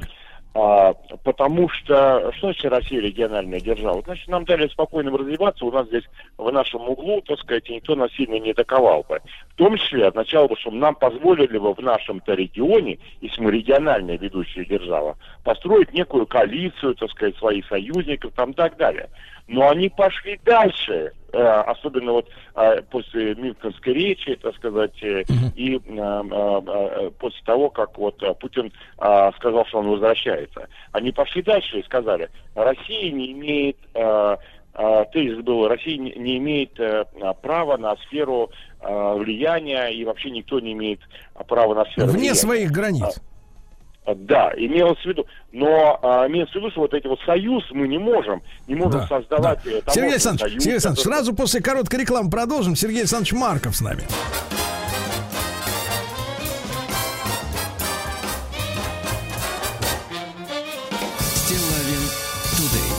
Ну, сегодня 15 лет той самой знаменитой Мюнхенской речи, э, да, откуда можно считать э, вот новый, новый этап диалога, скажем так, да, диалога между Россией и э, Западом. А, Сергей Александрович Марков, э, политолог, э, генеральный директор Института политических исследований и кандидат э, политических наук с нами. Сергей Александрович, а вот если вопрос прямо поставить ребром, как э, его иногда ставят, мы этим своим действием 15-летней давности, мы ухудшили ситуацию, мы их спровоцировали, и, в общем-то, в принципе, э, м, э, так сказать, может быть, как некоторые могут подумать, а может быть и не стоило бы этого делать, чтобы, как бы, так сказать, потише было, поспокойнее, так сказать, тоже покисельнее, как и раньше. А, а, мы а, ухудшили свою ситуацию, но это объективный, объективная характеристика. Вы Знаете, мы здесь оказались в ситуации, как вот э, на даче. Представляете, вот дачный, дачный поселок, участок. Вот рядом с вами живет какой-то олигарх криминального толка, да? И он все время пытается у вас э, э, забор в свою, э, в вашу сторону подвинуть, да, или у вас, так сказать, какой-то отре... здесь э, участок э, э, вашего выезда, так сказать, на дорогу отобрать, э, или построить э, какие-то свой свинарник так, чтобы, значит, прямо к вам все это сливалось, да, А, либо на забор наложить какие-то железные трубы, так что этот забор ваш наклоняется к вам да, и грозит э, начать уже разрушать ваш домик.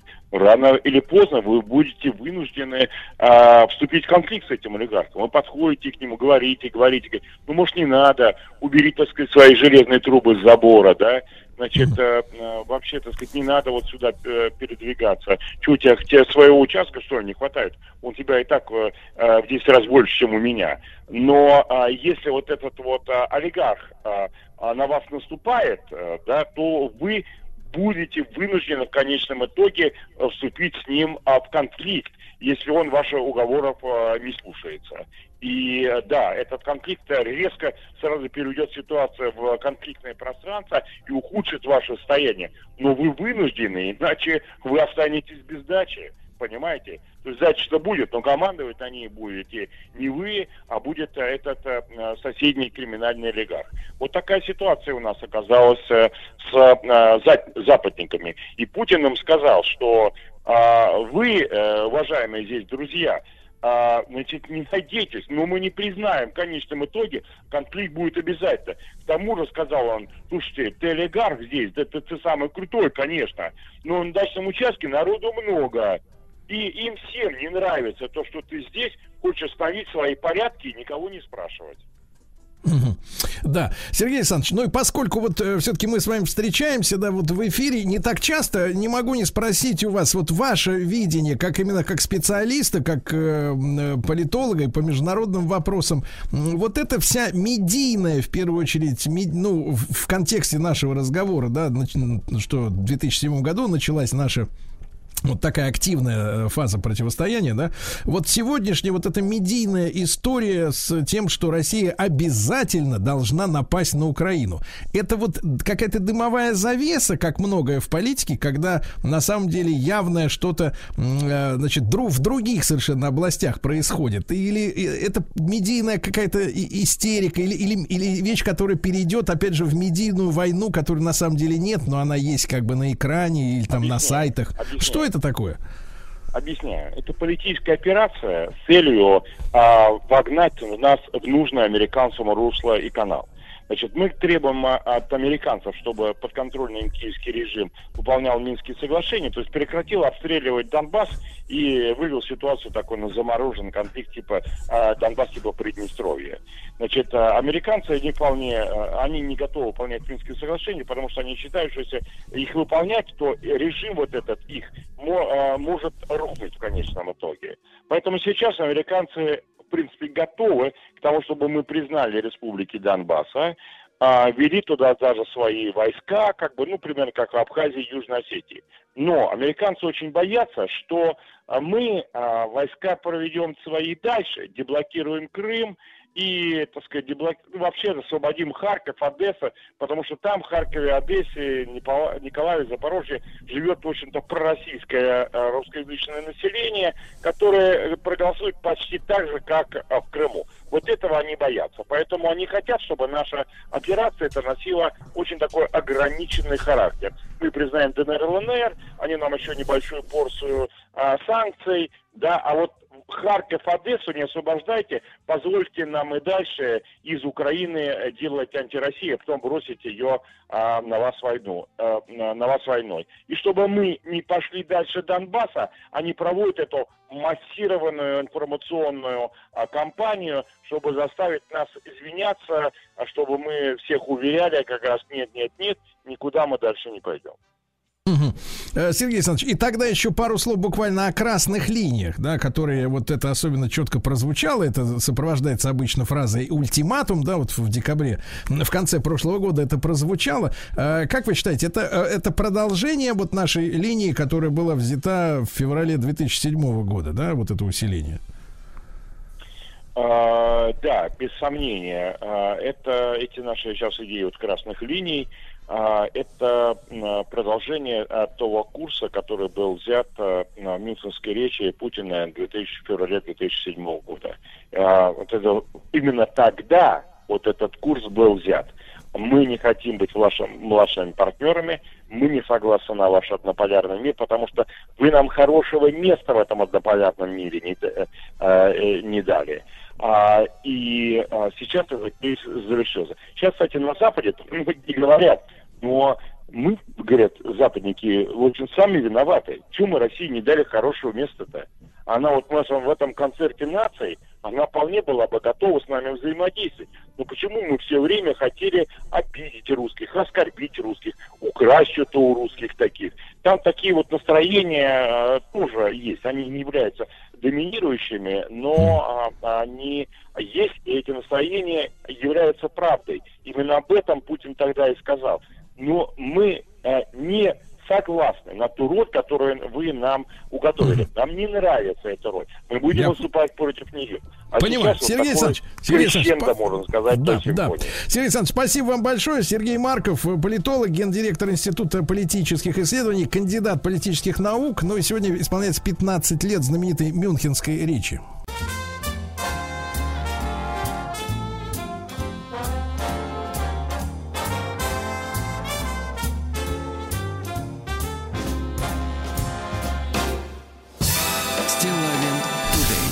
Друзья мои, а теперь мы с вами перенесемся в космос. Э, Ну, в принципе, мы и так все время в космосе находимся, крутимся, там летим куда-то. Но так вот мысленно. Э, Вчера пришло известие, которое меня лично потрясло, потому что я являюсь поклонником космоса. Ну, наверное, как и все советские детишки, мы мечтали быть космонавтами. Вот. Не сложилось, конечно, да. Хотя на Байконуре довелось побывать.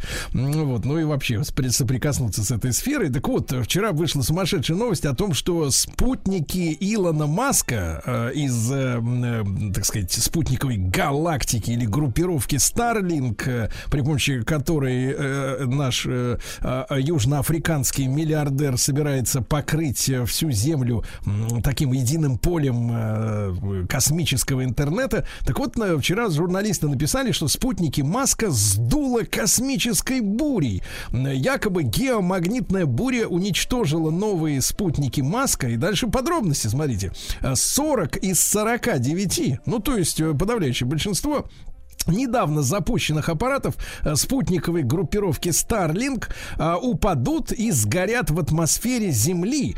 Возможно, пишут э, космические журналисты, часть из них уже упала. Виной всему геомагнитный шторм, который разразился вскоре после старта ракеты Falcon э, 9. М, Вот шторм вызвал, и дальше цитата, до 50% большее сопротивление атмосферы, чем во время предыдущих запусков. Ну, в общем, все упало, все пропало, деньги сгорели. А, Я хотел бы, конечно, провентилировать эту ситуацию со специалистами. С нами Иван Михайлович Моисеев, руководитель Института космической политики и научный руководитель Московского космического э, клуба. Иван Михайлович, доброе утро. Здравствуйте.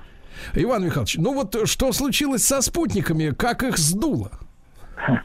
Ну, тогда нужно сначала сказать, что такое геомагнитная буря в данном смысле. Ну, в общем-то, иногда бывают предупреждения для людей, зависимых от всего этого. А, Ну, тут, в общем-то, такая штука, до- достаточно простая. А, Солнце и Земля, они активно взаимодействуют. А, Ну, Солнце нагревает атмосферу, облучает ее всякими лучами, иногда неприятными, радиоактивными.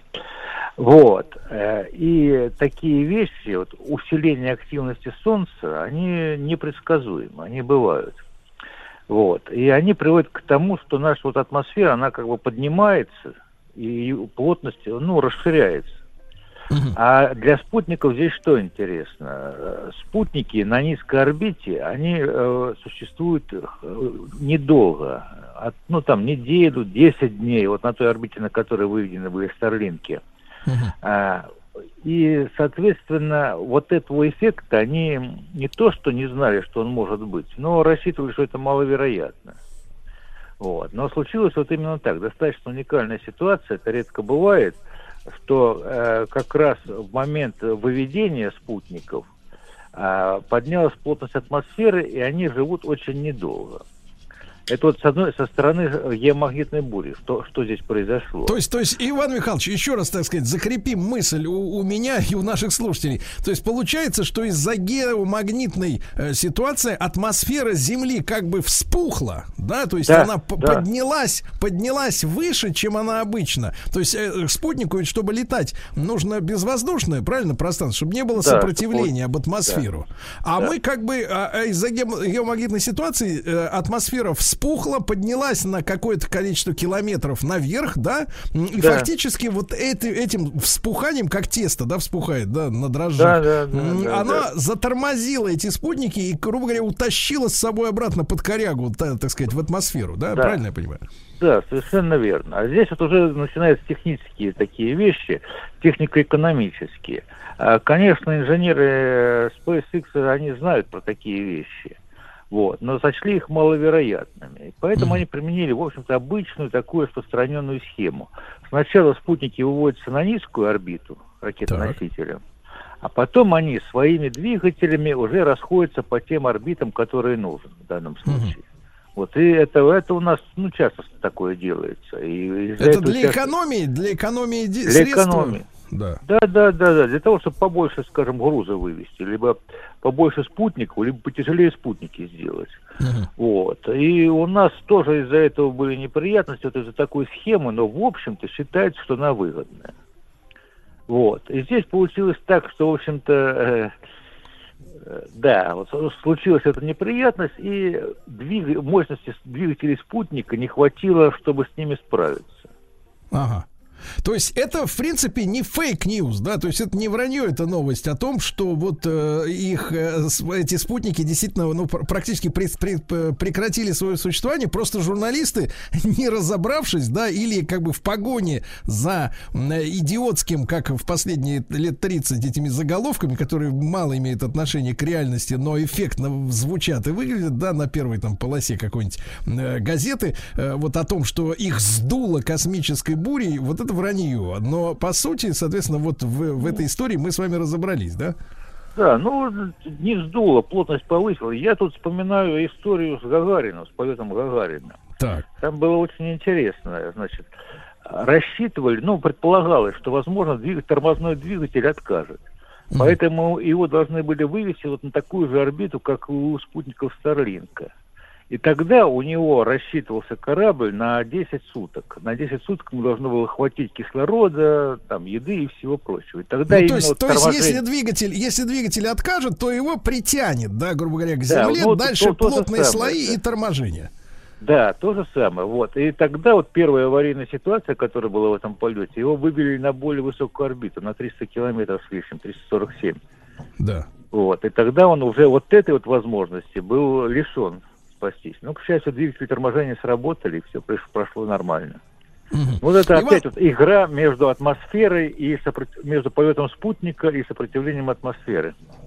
Иван Михайлович, а в принципе э, только лишь э, геомагнитные там возмущения, вот космические лучи какие-то влияют на то, что вот наша атмосфера фактически дышит, да, и вот так как бы как в ритме сердцебиения то сокращается, то возрастает. Там, э, так сказать, вот что влияет на эти процессы? И влияет ли, например, жизнедеятельность самого человека как-то на это? Или слишком большой, велик масштаб, чтобы мы себя э, да, да, значит, Да. мнили зачинателями чего-то?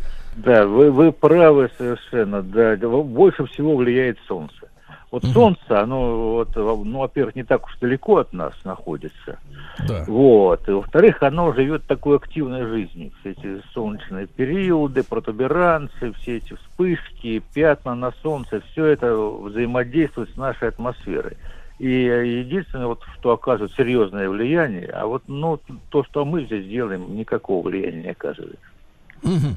Так, а, Иван Михайлович, ну а в принципе, вот если говорить об вот этой масковской э, истории с группировкой спутников Starlink, да, э, они какой цели-то добиваются? То есть, э, что они хотят создать на орбите? Э, вот э, для чего? Вот. Это, это очень, очень полезные вещи. Вот те, кто, э, наверное, сейчас все уже имеют интернет, они платят провайдеру. Да. Вот. И, а вот если он создаст свою группировку, вот этой платы уже не нужно будет. Достаточно будет купить его тарелку, она такая небольшая, типа, как сказать, как, ну, типа портфеля небольшого, плоского. Так. То есть Вот. эта тарелка, эта тарелка меньше, чем вот обычные известные нам спутниковые вот эти все триколоры и прочие по размерам. Чуть, чуть меньше. Вот. Ну, в принципе, это, в принципе, идея такая же. Вот достаточно ее купить, и все. И вы да, входите в любой интернет без всяких там за- э, провайдеров, без всяких запретов, без всяких этих э, э, ну, ограничений. Ну, то есть, то есть фактически, то есть фактически Илон Маск хочет э, сделать так, чтобы весь контроль над интернетом был у него, а не у каких-то, так сказать, других А он- дядей или не-не-не. других спецслужб. Да, так я-то А. правильно понимаю? Нет, а он а он не может контролировать. Он просто создает вот э, спутник. Спутник Так. работает в автомате. Его там нельзя там как-то закрыть, перекрыть. Он, он- вы- вы, э, вот интернет посылает сигнал на спутник, какие-то станции, ну любые там, хоть в Южной Африке, хоть где, вот, и э, получаете сигнал обратно в любом месте. Там есть у вас э, кабель, нет кабеля, вот, есть какие-то ограничения, нет ограничений. Ну, в общем-то... А вы, здесь- вы знакомы, Иван Михайлович, знакомы с прескурантом? То есть, э, почем вот такой, э, так сказать, масковский интернет он хочет э, людям отдавать? 300 долларов. Это в месяц? Нет, нет, не месяц, один раз. Ку- Один купить раз? Эту, да, купить эту штуку и все, да. Удивительная история. Иван Ну, Михайлович, ну, а если Ну, говорить она вот... уже работает. То есть, в принципе, это можно. Многие уже купили, так сказать, делятся впечатлениями, развлекаются как могут. Вот. Да. Да, Иван Михайлович, а какая, э, какой срок службы вот этих маленьких спутников, которые, получаются, вот вы говорите, закидываются на невысокую орбиту, у них включается двигатель, да, он, соответственно, сам ползет, э, как говорится, по небосводу, да, на свое место, там зависает, и вот сколько, какой у него ресурс, сколько он времени там пробудет? Ну, вообще говоря, для таких спутников ресурс несколько лет. Вот. А, значит, а тут опять же зависит от того, что от, от орбиты, на которой вот он работает. На высо... Там не, не одна вот только вот такая орбита, как вот эта, вот эта выводилась, она достаточно низкая. Есть повыше орбит. На более высоких он работает больше, а на низких поменьше работает. А, ну, в общем-то, это, ну, как, как обычно для всех спутников. Мгм, Понимаю, понимаю. Ну, несколько и- лет, да. Да, Вот. Иван Михайлович, ну Да. а если вот смотрите, мы сегодня разобрали эту необычную, так, геомагнитную опасность, да, ну при э, э, специфическом со- способе вывода на орбиту, да, самих летательных аппаратов. А п- какие еще опасности, вот, может быть, более часто встречающиеся, вы бы выделили м, вот для э, тех, э, так сказать, об- объектов, которые отправляются в космос? Ну, Самая большая опасность это э, при проектировании. Вот вы ошиблись в проектировании. Вот я не знаю, инженеры SpaceX считают это ошибкой проектирования или так и оставят эту ситуацию, то есть что рассчитывают, что это маловероятно. Ошибки в проектировании, ошибки в производстве. Вот Где-то там не так датчики поставили. Вот. Это вот самое-самое распространенное более такая угроза экзотическая, именно космического свойства, Да. это галактическое космическое излучение. Это Так. вот тяжелые частицы, от которых на- нас от них защищает в основном атмосфера по большей части, ну, часть проходит, но большую часть она э, закрывает, и магнитное поле. А аппараты так- э, такой защиты лиш- лишены. И, в общем-то, столкновение с такими частицами приводит к выводу управляющих систем, электронных систем. Вот мы так потеряли Фобус Грунт, Вот, когда он, так сказать, то- тоже в такой же ситуации, когда он должен был стартовать на другую орбиту, в этот момент что-то там случилось с галактическим космическим излучением, как считают, считают сейчас, вот, и его электроника отключилась. Иван Михайлович, а вот это излучение галактическое, да, э, Да. излучение, оно, соответственно, ну это мельчайшие, да, элементарные частицы, которые именно вредят микросхемам, а вот наши космонавты или там э, э, западные астронавты, которые сидят э, на международной космической станции или там у китайцев сидят на китайской, на их станции, а что происходит с человеком, когда в него врывается вот этот пучок э, этого излучения? То- тоже большие неприятности происходят, да. Ну, вот это он ломает клетки, в общем-то говоря. Но дело в том, что сейчас вот орбитальная станция МКС, она э, идет на орбите, которая ниже радиационных поясов находится. А радиационные пояса во многом ее защищают. А хотя у них тоже вот такие же правила, что особенно долго летать им запрещают. То есть, ну, можно где-то пролетать 4 года в совокупности. Вот. То есть происходит Чтобы- накопление, да, в организме этого. Ну да, да, да, да. Ну, риски, накопление, все это происходит, да, в общем-то, эта опасность существует. И она становится сильнее, если мы выйдем за, за радиационные пояса. То есть, условно говоря, если мы... Да, да, да, вот этот полет к Луне, и я так понимаю, что никаких скафандров, э, в принципе, или там обшивки самого космического корабля, э, этого недостаточно, да, для вот борьбы Нет, с этим нет, нет, излучением. нет, это да, это просто, э, значит, э, ну, нужно, как, например, на Земле, э, вот у нас атмосфера, это где-то 10, э, 10 метров воды. Вот такая защита. То есть на корабле такого ничего не, нет. Ну, частично есть, частично снижает, да, но, в общем-то, не защищает. Поэтому есть вот такие ограничения. Скажем, ну, для полета к Луне уже, ну, ограничения примерно в месяц для человека. Ага. Вот. Иван А если Михайлович, мы- а вот это вот вспышки этого галактического космического излучения, они предсказуемы или вот то, с чем столкнулся Маск, например, да, потеряв 40 из 49 спутников из-за этого, а, это вот невозможно было прогнозировать, то есть это бахнет из какой-то части э, небосвода, условно говоря, и, и там, как говорится, э, прогнозов никто дать не может. тут немножко не так, значит, непредсказуемость поведения Солнца. Скажем, слу- случайные протонные события, вот эти вот вещи, э, излучение от Солнца. А галактическое излучение, оно стабильное, оно постоянное. То есть э, оно хорошо изучено, ну, достаточно хорошо изучено, в общем-то говоря. А, и оно существует. И они, между прочим, взаимодействуют с солнечным излучением. Если солнечная активность повышается, то галактическая снижается, потому что там, ну, это фокусы с магнитными полями. Вот. Но галактическое излучение, оно существует везде, всегда оно стабильно. Да. Иван Михайлович, и вопрос о космическом мусоре. Ну, так получилось, что мы с вами сегодня беседуем, а э, в принципе, э, получается, 13 лет тому назад, это произошло в 2009 году, э, ну, по крайней мере, как пишут источники, на орбите э, Земли произошло первое столкновение искусственных спутников вот за всю историю космонавтики. Там был наш космос 2251 и Иридиум-33. Вот, Да. они на страшной скорости, там 7,5 тысяч э, километров в секунду в друг друга врезались. Естественно, ничего от них не осталось. Ну, то есть осталось, там, говорят, несколько сотен обломков, да. Естественно, ничего Ну, другого произойти. Речь идет о многих тысячах обломков. Да, да, да. Вот насколько, насколько эта проблема э, актуальна именно с мусором, который сейчас есть на орбите, да, вообще на орбитах, на разных. И Да-да. э, разрабатывается ли какая-то вот какая-то вот программа, хотя бы теоретически некоего пылесоса, да, или чистильщика, который бы э, какой-то в автономном режиме, да, это все, этот весь мусор хотя бы, ну не собирал бы, но хотя бы сталкивал, да, условно говоря, на низшие орбиты, чтобы они сгорали эти куски. Э, Таких, э, да, программ достаточно много, многие экспериментируют с разными способами вот сведения всего этого лишнего мусора. Но фундаментально вот эту задачу решить нельзя. А, потому что это очень дорого, и пока никто, никто не готов платить за это. Вот. Но основное, что здесь делается, это международное соглашение о том, чтобы не допускать вот этого сильного мусора. Вот э, тут вы рассказали о столкновении двух спутников.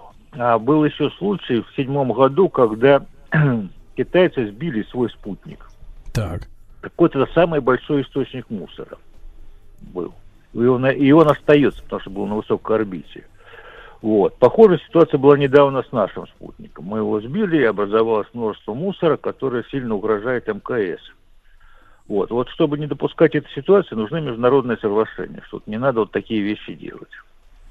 Я понимаю, но э, Иван Михайлович, сегодня вот уже при запуске космических аппаратов э, э, риск, насколько вот он велик столкнуться с какими-то этими обломками, или мы имеем, ну, условно говоря, как карту звездного неба, так и карту мусора, то есть, ну, какую динамическую, да, когда, например, расчеты могут показать позитивное окно для старта ракеты, чтобы пройти как бы мимо всех этих кусков летающих там на высоких орбитах. Нет, нет, так, так не делать. Ну, во-первых, представление о том, как мусор распределяется, существует. Вот. Во-вторых, пока все-таки космос большой, а мусора не так много, и при запуске, и по расчете орбит, в общем-то, возможность столкновения не учитывается. Учитывается, вот, например, когда МКС летает, учитывается что? Прохождение больших обломков, которые зарегистрированы а, а, рядом. Тогда МКС может, ну, в крайнем случае, сделать маневр уклонения. Да. Иван Михайлович, а число этих официально зарегистрированных, ну, относительно крупных обломков, э, о какой цифре может идти речь? Это тысячи, десятки тысяч объектов зарегистрированных. Фиксируются объекты, ну, американским нарадом больше 10 сантиметров размеров. Вот. Таких 25 тысяч. Примерно. 25 тысяч штук. Понятно. Да. Иван Михайлович Моисеев, э, руководитель Института космической политики, научный руководитель Московского космического клуба, с нами был на связи, объяснил нам, что случилось э, со спутниками э, Илона Маска. Вот. И спасибо большое Ивану Михайловичу за лекцию. Спасибо. Да, пожалуйста.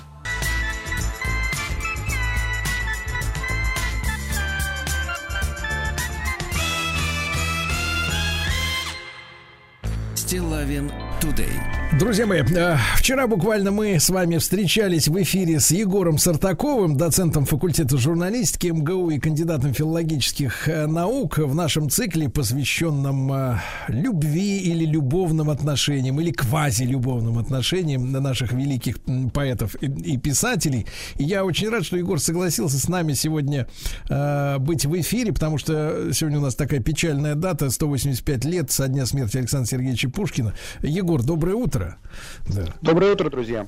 Егор, э, спасибо вам еще раз огромное. И мне кажется, очень важно нам сегодня понять, да, и объяснить э, тем, может быть, кто это не понимает, э, значение Александра Сергеевича вот для нас сегодняшних, да, потому что, ну, мы привыкли к тому, что к, к вели- великих э, людей, да, тем более из литературы, ну, их сопровождают такими пафосными описаниями, там, наше все и прочее, прочее, и иногда это можно принять за фигуру речи.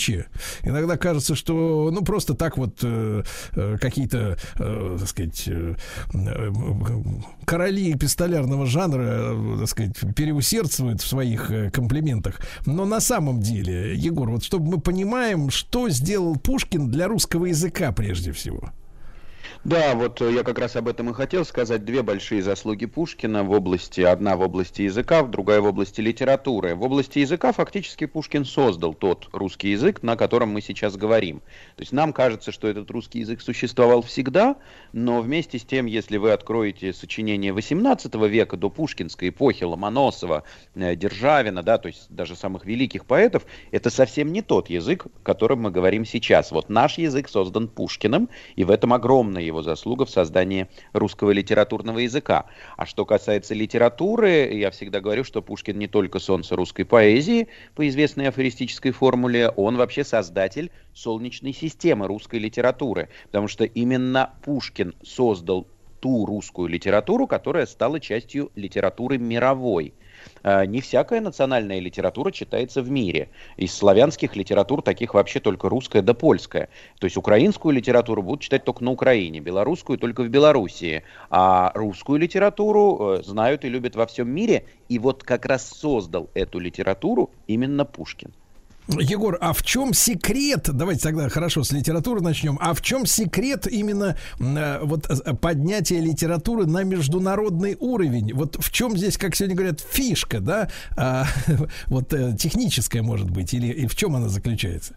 Ну, фактически Пушкин, э, вот эти первые задачи и вторая задача, они сочетаются. Пушкин э, э, решил в литературе ту задачу, которая в европейских литературах была решена еще до него, там, предположим, во Франции Мольером, э, в Италии Гольдони, а в России Пушкиным, потому что он воспитал всенародную любовь к языку как к основному средству общения. То есть он сделал так, что человек, если и хотел прочитать книжку, он начинал ее читать. До Пушкина, если бы и хотел прочитать, открыл Ломоносова, две строчки прочитал и благополучно закрыл.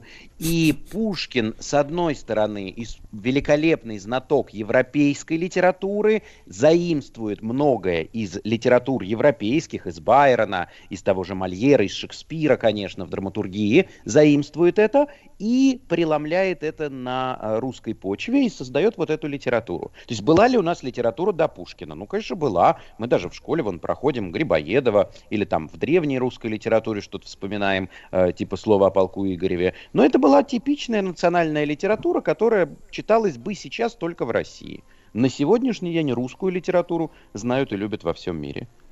То есть это какой-то некий европейский культурный код, который он вставил как основу, как ДНК какую-то, да, в саму, в- ну, во, во что, в принцип, в сюжетный принцип, да, в основание само. Вот если, Егор, не филологам, да, не, не, не людям, которые много это изучают на профессиональном уровне, эту тему, вот как обычному человеку в этом смысле объяснить вот эту международность, если можно так сказать? Мне кажется, что проще всего сказать, что он соединил э, опыт европейских литератур с русским опытом. Он как бы взял и сплавил то, что уже было открыто в Европе, с нашим языком. То есть он помог фактически, грубо говоря, европейцам понимать, э, понимать наш, нас, да, вот он как бы, это, это какой-то, это такой, получается, пр- пр- провел слияние двух культур, э, да, в одну. Да, да, да, совершенно верно. И, кстати, не случайно европейцы оценили это, и вот, предположим, современник, ну, может быть, младший современник Пушкина, замечательный французский писатель Проспер Мариме, занимался переводами Пушкина на французский язык, и вот такую колоритную сценку одну вам расскажу. Однажды на юбилее э, Виктора Гюго, э, когда все чествовали великого французского писателя, к тому времени уже мастера м, французской литературы, Мариме взял э, слово и сказал, хочу выпить за нашего великого современника, и как мы все э, будем с вами счастливы, что мы жили в одну эпоху с этим великим человеком. И Гуго как-то приосанился, ну понятно, его юбилей, сейчас про него скажут. И Мариме закончил, хочу выпить за Александра Пушкина. Ну, это не юмор, да, я так понимаю, был. Нет, это не юмор. Это вот, ну, действительно, он так читал. Он впервые на французский язык «Пиковую даму» перевел. А вот, э, вот эта история с переводом, Егор, вот смотрите, какая интересная штука, да, то есть Пушкин внедряет в русскую литературу э, какие-то стандарты, каноны, мировоззрение, скорее, да, угол зрения, какая-то подача из европейской, да, общей литературы и делает ее международной. А при переводе, вот мы же понимаем, что особенно это касается стихотво- стихов, да, музыка слов, му- поэтика, оттенки, э, мне кажется, в поэзии это вообще невозможно передать. Э, В прозе, наверное, чуть проще, потому что как бы больше упор на смысл, чем на звук, чем на мелодику, да, вот самого, э, так сказать, речи, речи воспроизведения. А, вот. А, а- а тем не менее, вот э, насколько вы думаете, насколько они понимают, что это действительно русский писатель по стилистике написания, да, не только по смыслам, да, по каким-то корневым вещам, но э, насколько мы, мы, мы, мы, мы можем передаться в этих переводах как русская литература им на Запад. Ну, на самом деле, Сергей, вы сформулировали основную проблему, потому что, хотя я и говорю о том, что Пушкин создал эту национальную литературу, он не так известен э, в мире, как, предположим, известны Толстой, Достоевский, Тургенев, Гоголь. В основном известны именно прозаики, потому что поэзия при переводе сильно теряет. И более того, мне приходилось слышать мнение от иностранцев, образованных, да, филологических, э, филологически одаренных иностранцев, о том, что ну что вы так э, любите это этого Пушкина, что вы так носитесь с этим Пушкиным, вот же он все из э, Байрона списал. Вот же он тут вот это у Байрона взял, вон то у Байрона взял и так далее. Потому что, правда, поэзия при переводе очень страдает и фактически теряется, в отличие от прозы. Но я совершенно далек от мысли Достоевского. Достоевский, как известно, на открытии памятника Пушкину говорил, что Пушкин не переводной, что вообще перевести нельзя, что его только русский может понять. Ну, я, пожалуй, с этим не соглашусь и думаю, что все зависит от таланта переводчика. Ну, самый яркий опыт – это, конечно, перевод Евгения Онегина, э, выполненный Владимиром Набоковым, автором «Лолиты», да, это один из самых известных переводов на английский язык Пушкина.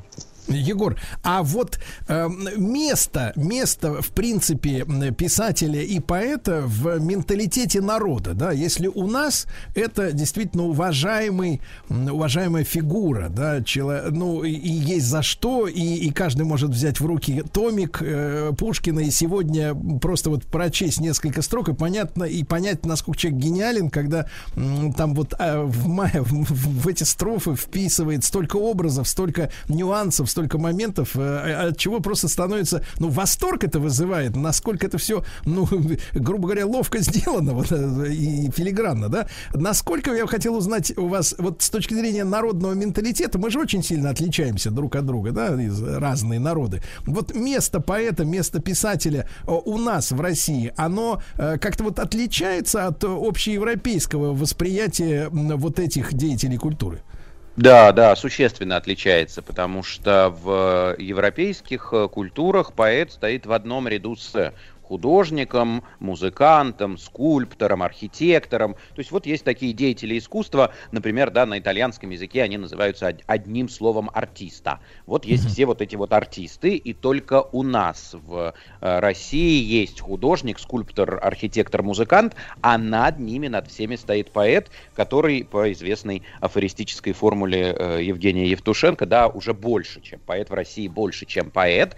И это, кстати, тоже заложено в нас Пушкиным. Напомню, друзья, вам э, стихотворение Пушкина 1826 года «Пророк», в котором как раз поэт превращается в пророка, то есть провозвестника воли Бога глаголом «жги сердца людей».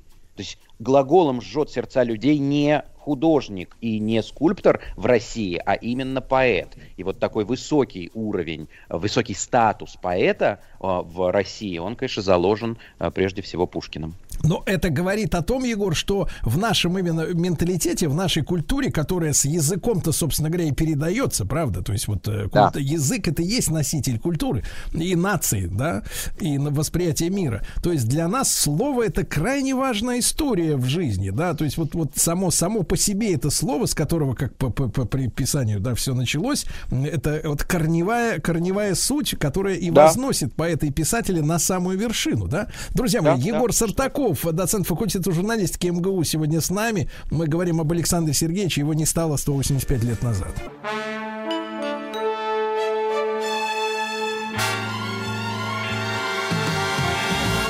Стилавин Today. Друзья мои, с нами сегодня Егор Сартаков, кандидат филологических наук. Егор, и если говорить об Александре Сергеевиче, то вот э, то, что он сделал, да, это э, какое-то вдохновение, это такой судьба, вот это, это гений в высшем смысле, когда человек сам-то не, в общем не просчитывает, не контролирует, что он делает, да, не как вот можно прочесть про некоторых писателей, что они там составляют четкий план, вот здесь такая глава, здесь сякая, вот здесь расписываем, тут это происходит, потом половина этих глав спускается литературным неграм, которые за, под его именем все это расписывают, и выходит очередное произведение, сделанное по схеме. Вот Пушкин в этом реформаторстве и литературы, и языка, и просто в своих произведениях, он, это, были, это был итог расчетов, или, или это было ну, что-то сумасшедшее и что-то сверхъестественное?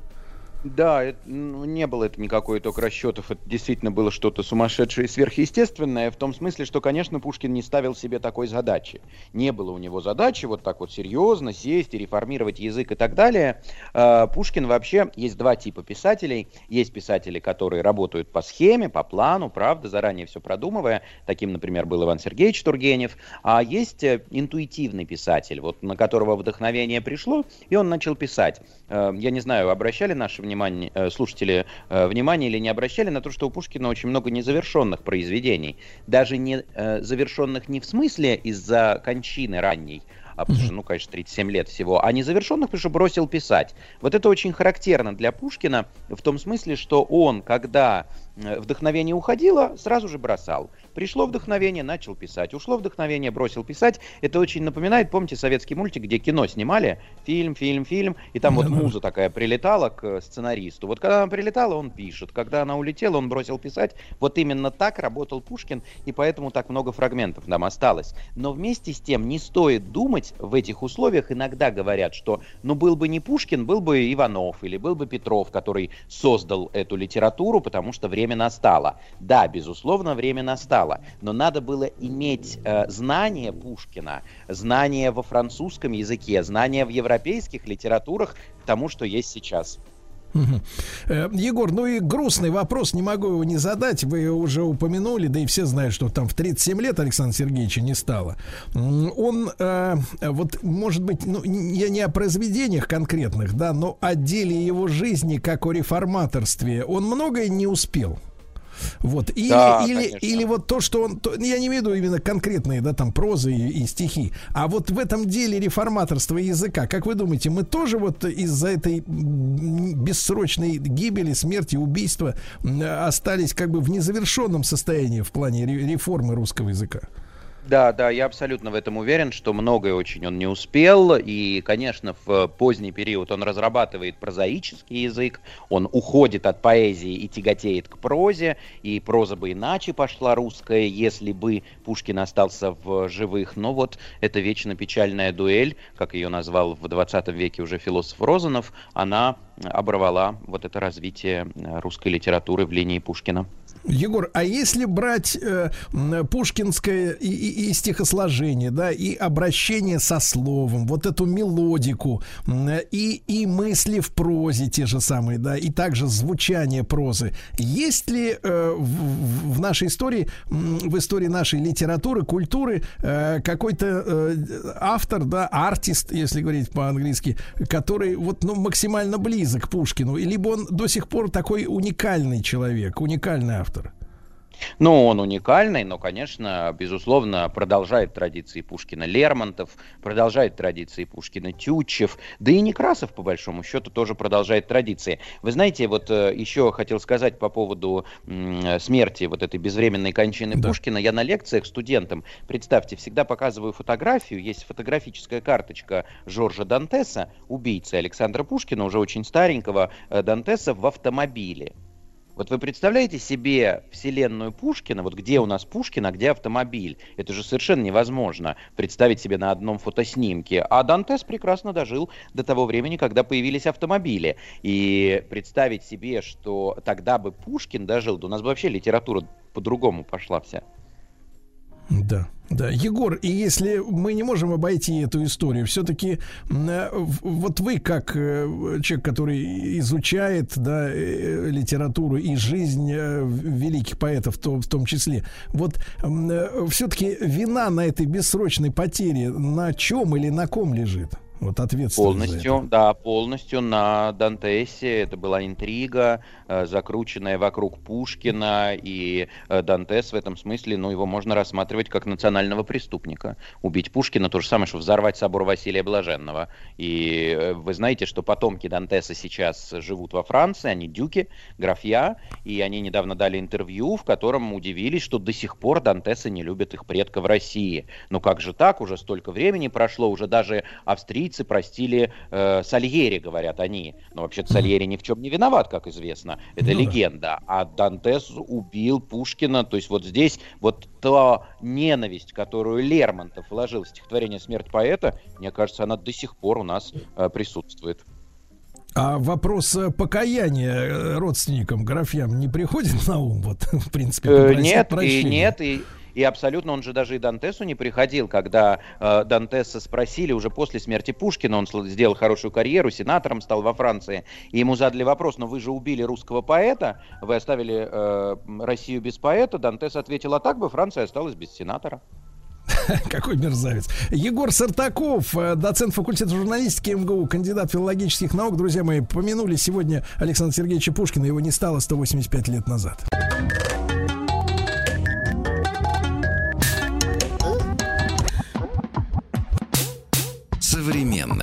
Искусства. Друзья мои, ну, простите нашего Владика за да, такое да, аудио чувство современного искусства. Ну, это стереотипы. Стереотипы.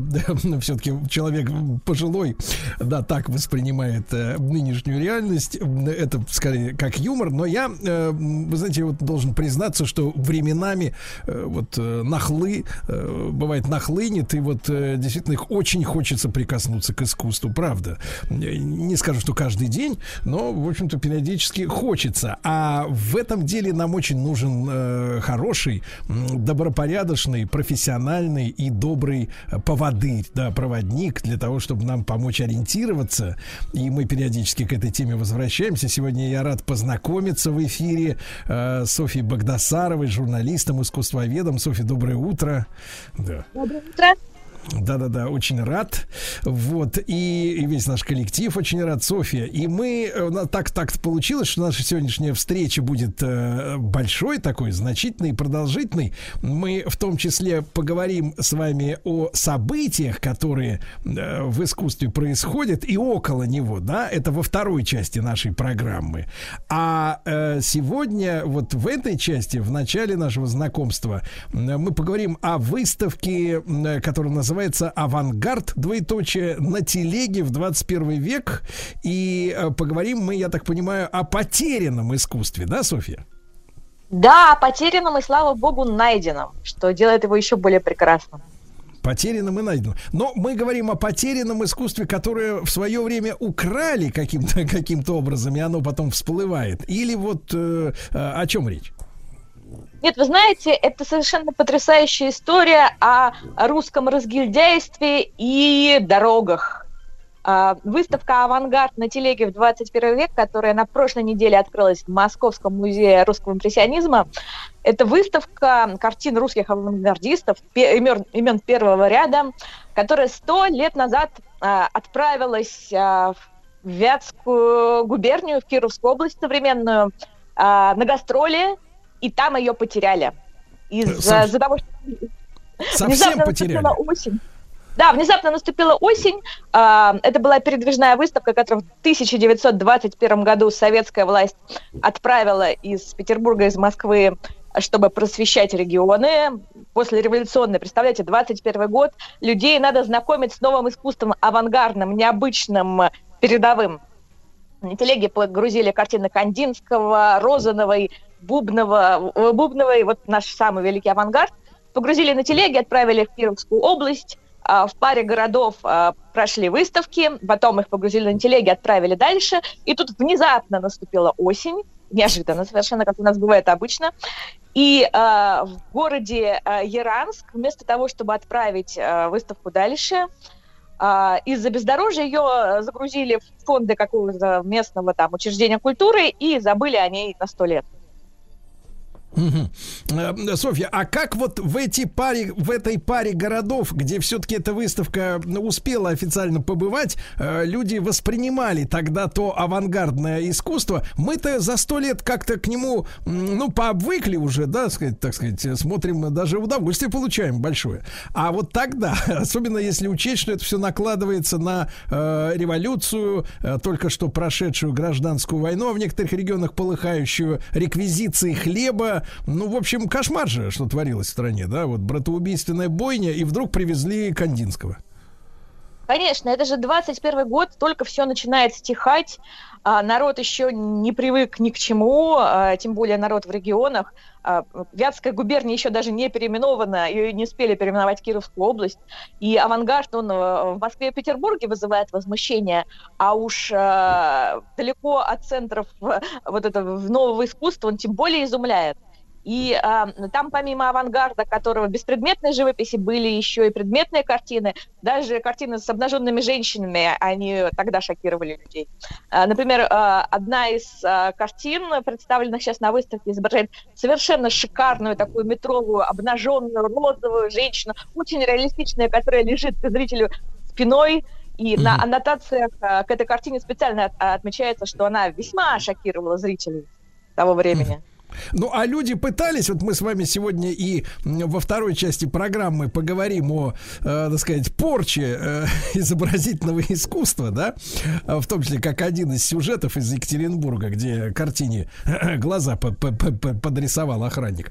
Вот. А тогда вот на подобную живопись ведь люди были старые закалки, можно сказать, много еще оставалось людей верующих, да, вот, которые, может быть, увидели в этом бесовщину, и, в принципе, а, и причем люди самостоятельные, сильные, да, ведь можно было и такой картине вилами отхватить, э, вот, от протестующей публики. Вообще были, были, были, были скандалы, вот, на почве невосприятия искусства. Но у нас нет информации о том, что происходило э, вот на этих выездных выставках э, в Вятской губернии, но я уверена, что там стояли красноармейцы в охране, потому что, конечно, это, э, это вызывало какой-то стресс у зрителя, а зрителей было очень много, то есть известно, что там более двух тысяч человек посетило это для маленького городка очень много. Мгм. И, и вот осенью, я так понимаю, при очередном переезде из э, города, из городка в городок, э, весь этот обоз э, куда-то делся. А вот на, на тот момент, как это описывалось, при каких обстоятельствах? Либо просто он растворился в бумагах, и просто нет и все. Да, его просто, он просто как-то э, растворился в бумагах, причем организатор всего этого Евгений Медведев, он а, жил и работал в Петербурге, но он сам был местным а, уроженцем, он был из города Советска, бывшая Кука- Кукар- Кукар- Кукарка. Вот, и он, а, собственно, все это инициировал, это из Наркомпрос, он работал, собрал выставку в Питере, отправил ее вот э, э, в область, покатал. Это была третья уже передвижная выставка. Первые две, которые он откатал, они были относительно реалистичные. Авангардная была именно третья. И э, э, как-то вот не пошло, и он оставил там вот этот весь обоз и вернулся в, Питер, в Ленинг- в Ленинград. 21 еще Ленинград или еще Петербург? Нет, Э, нет, еще Петроград. Вот, а, вернулся в Петроград, и там умер, э, по-моему, в блокаду Ленинграда. То есть, э, э, на самом деле, поступил, с точки зрения куратора, он поступил очень безответственно, потому что он оставил там порядка 300 произведений искусства. Мгм. А, и, Софья, а в советское это время как-то вот э, именно из-за неразберихи с бумагами, то есть э, в Министерстве культуры там или в Народном комиссариате, да, по, по- по делам там просвещения или еще какие-то там были бюрократические структуры, то есть, в принципе, вот в этом хаосе, который происходил в стране накануне введения НЭПа, да, еще была там продразверстка, все это вот этот ужас весь, военный коммунизм, ну, в принципе, люди об, этой, э, об этом обозе просто забыли, да, я понимаю? Да, забыли, и причем э, картины как-то разбазарились, куда-то делись, пропали, и в настоящий момент э, от них э, нашлась только э, малая, малая часть. А их в какой-то момент поставили на учет э, в Госфонд, это было уже после войны, и э, распределили по нескольким э, музеям, но основная часть осталась в городе Яранске. Это очень далеко, это маленький городок, и они там в местном краеведческом музее находились, а, находятся, они приписаны к нему, они ему принадлежат. Просто ими никто не интересовался. В советское время авангард э, не был интересен, и в музее тоже как-то его им не занимались. Так, и что же, э, Софья, случилось э, вот спустя сто лет? Кто заинтересовался это, это и как эта история всплыла, в принципе? А, значит, в- есть Анна Шакина, это сотрудник Вятского художественного музея, сейчас она его директор. А когда она была просто сотрудником, у нее была диссертация, в котором она исследовала местную художественную жизнь э, Вятской губернии как раз в советские годы. И она знала, она по документам знала, что вот такое вот было. Вот такое было, но она до этого Яранска даже никогда доехать не могла, не могла собраться. Так это как-то было все неудобно. И э, когда наш великий искусствовед Андрей Дмитриевич Соробьянов э, сделал выставку в 17, 2017 году до востребования, это был шикарный проект в Еврейском музее в Москве, где а, собрали в Москву показать авангард из провинциальных музеев. То есть он провел такое детективное расследование и собрал по, по Ростову, Нижнему Новгороду известные картины авангардистов, но вот в совокупности все вместе.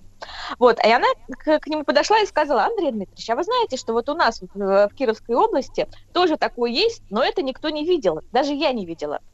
И э, Соробьянов, великий-великий наш э, искусствовед, великий исследователь, доехал до этого Яранска, а, пришел в этот краеведческий музей, очень забавно он рассказывает, что это обычный краеведческий музей с чучелами Тетеревов, а, красным знаменем, Лениным, вот это все. Его сотрудники привели какие-то, на какие-то антресоли, и там а, картины э, художников, которые там на мировых, в, э, мировых аукционах стоят десятки миллионов долларов, э, стояли просто в повалку, ему давали папки с рисунками, он это раскрывает, у него глаза горят, прямо из рук все сыпется, так у него дрожали руки от восторга. Надо понимать, что э, хотя эти вещи у нас э, на балансе стоят у государства в, в каталоге Госфонда, они не были описаны исследователей именно авангарда, то есть они не введены в научный оборот. И mm-hmm. вот это вот а, парадоксальное, когда вещь как бы есть, произведение искусства, но для науки ее нет, вот она сейчас, наконец, решилась, эта проблема. Вот, и это шикарнейшие полотна маслом, большие, красивые. И вот последние несколько лет Соробьянов со своими коллегами Анной Шакиной, Натальей Мюррей занимался возвращением этих вещей в э, наш культурный оборот. Как, как вот эти произведения, получается, почти сто лет-то прожили? Я так понимаю, особо стерильных условий для них там не существовало на чердаке, да? В принципе, может, иногда и заливало, вот, по весне. Э, в каком они состоянии находятся? Относительно нормальном состоянии. Больше всего пострадала картина художника Алексея Мургунова. А, Мургунов – это очень интересный персонаж. Он э, внебрачный сын художника Саврасова, нам всем известным. И он унаследовал от отца пагубную страсть к алкоголю. И, в общем, от алкоголизма э, умер, видимо. И он, э, он был авангардистом, он писал вот такие вот э, сложные картины. И э, вот в этом э, музее Яранска нашлась его редкая картина двухсторонняя, которая прям вся в дырах каких-то э, сгибах, потому что масляная краска, когда холст сгибают, она э, крошится. Да. И вот, значит, вот этот проект «Авангард на телеге» Соробьянов сначала показал его в Екатеринбурге, потому что это близко, в Ельцин-центре. Это был такой важный проект. А теперь он смог его привести в Москву. И вот на московской выставке они захотели показать эту картину сына э, Саврасова, но не могли, в таком она была ужасном состоянии. И они сделали совершенно потрясающую для нашего современного российского состояния вещь. Они объявили сбор пожертвований от людей на реставрацию картины авангардиста. И за два месяца буквально собрали почти миллион рублей на реставрацию. То есть обычный народ из Рунета сбросился и э, пожертвовал на реставрацию. Вот сейчас только что эту картину навехонькую, отреставрированную идеально представили на выставке. Это прям большой это... шаг для наших то есть это такой народный краудфандинг, как это там называется по-иностранному, да, получается? Да, да, на сайте planeta.ru, и э, там всякие дополнительные лоты, и один из лотов это моя экскурсия по этой выставке, потому что я друг музея, и вот я предложила поучаствовать. А, продалась на аукционе, скажем так. Дорогие товарищи, ну давайте тогда все регалии перечислим. Софья Богдасарова с нами, журналист, искусствовед и друг музея. Вот. Софья, еще, ну я, так... еще я писатель, можно похвастаться? Еще я писатель, вот у сейчас вышла, сегодня, сегодня вышла новая книжка, так. поступила на склад, называется «Апокалипсис в искусстве», и в ней так, я рассказываю, а, собственно, о конце света и как его рисовали. Угу. Прекрасно. Еще и, и писатель еще, дорогие товарищи. Ну что вы, э, э, мы прониклись, да, Софья. Но э, вопрос о самой выставке, да, как, когда, где это можно еще раз, да, увидеть и, конечно, небольшую такую виртуальную экскурсию по экспозиции. А, выставка открылась а, на прошлой неделе в Московском музее русского импрессионизма. Это частный музей, который находится на Ленинградском проспекте между э, Динамо и Белорусской. Она будет работать до 22 мая, и я всем рекомендую ее посмотреть, потому что это не только пиршество для глаз, потрясающе ярких красок, но и э, замечательное научное открытие. А, на ней показаны а, картины из музея, вот этого краеведческого музея Ранка, из музея... Вот эти картины, они за сто лет так немножко расползлись, и Соробьянов а, собрал их обратно. Там есть картины еще из Вятского музея имени а, Васнецовых, из, э, из Казани. То есть это такая немножко попытка, немножко реконструкции. И помимо того, что это редкие вещи, это вещи, до которых мы вряд ли когда-нибудь доедем, если только специально не будем делать такой тур по региональным музеям в поисках авангарда. Мгм. Софья, а вы вот в начале нашего разговора э, упомянули, что некоторые вещи, в принципе, потерялись. А- а- о каком количестве, о какой доле от того обоза там 21 года можно идти речь, а как об утраченном, ну или, может быть, как надежда такая, что, может быть, просто крестьяне там растащили по чуланам, может, может сейчас услышат, да и вернут, если что. Вы знаете, колоссальное количество. Вот эта третья выставка авангарда, на ней было около 300 картин, а в итоге э, имеется только э, одна десятая часть, около Да вы 30. что? и, и это прям кошмар, а, потому что, скорее всего, они м, просто утрачены. И а, в- дело в том, что вот в эти годы, в, в ранние, их могли просто брать картины, чтобы там дыру в, в окне заделать или где, где дует, просто гвоздями прибить. Когда а, к- наш великий коллекционер Костаки в 70-е годы начал охотиться за авангардом, он прям так и собирал. То есть он мог прийти на какую-то дачу и сказать, о, у вас, у вас интересная фанерка прибита, окно, ой, это же картина. А ему хозяева говорили, а, забирай, только принеси нам обычную фанерку на за- взамен за э, окно тоже забить. Вот, есть каталог той выставки, э, но он без картинок, там только название, и э, когда исслед- исследователи читают, что там было, они обливаются слезами, потому что где это, неизвестно, и, скорее всего, это все утрачено. Софья, а советская власть, вот, которая снарядила этот, э, искус, этот м, авангардный, э, так сказать, обоз тележный, она где эти картины взяла? Это была реквизиция у, так сказать, толстосумов, это были э, м, музеи, соответственно, заставили выдать эту, эти, эти все шедевры. А, Нет, какая реквизиция? А, Это молодое советское передовое искусство, и а, то, что тогда было Министерством культуры, оно полномерно занималось закупками у молодых художников их произведений авангардных, потому что это была эстетическая программа, что надо авангардом людей заряжать. Просто вот как бы в- выделили из своих фондов а, на гастроли какой-то набор работ.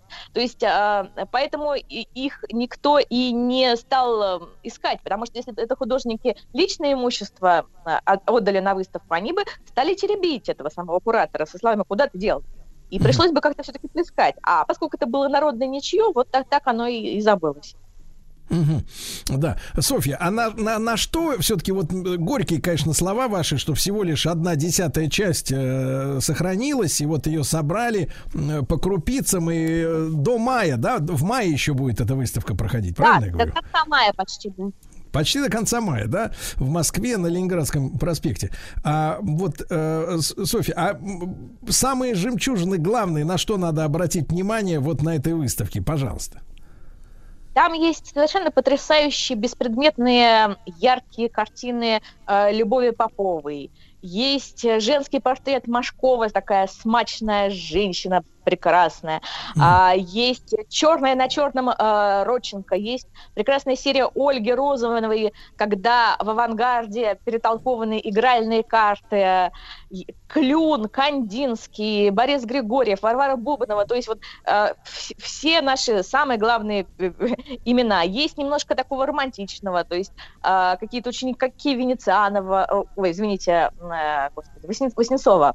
То есть женский портрет в виде птицы Сирин. Ну, в общем, м, каждый найдет для себя свое, настолько это все прекрасно и не затертое, малоизвестно. Это вот отдельная прелесть. Эти произведения, Софья, они стали нашей классикой уже. То есть вот э, мы их воспринимаем сейчас уже спустя сто лет э, вот без того, э, ну, скажем, возмущения, какое мож- могли испытывать вятские крестьяне, э, явившиеся на выставку. А, Это зависит, конечно, от аудитории. То есть вот я, например, веду блог по искусству и периодически э, рассказываю об авангарде, которому уже сто лет. И Малевич продолжает вызывать возмущение у публики все так же, как э, сто лет назад. Я думаю, он бы порадовался такому эффекту, что эффект не, выве- не выветрился. А, понимаете, массовый зритель, он все-таки любит э, реализм. И такие эксперименты его немножко возмущают, выводят из равновесия душевного. Дорогие друзья, если хотите выйти из зоны комфорта, о чем сейчас на тренингах вам за деньги рассказывают, я вам говорю бесплатно. Вот, вступайте на, еще раз, на Ленинградский проспект. Э, Софья, еще раз, это у нас частный музей, правильно? Да, это музей русского импрессионизма, э, очень классное здание современное, там есть постоянная экспозиция, э, в общем, Да. стоит Да-да-да. И, друзья мои, с нами Софья Богдасарова, журналист, искусствовед, друг музея, писатель. Книга уже поступила на склад, совсем скоро в магазины.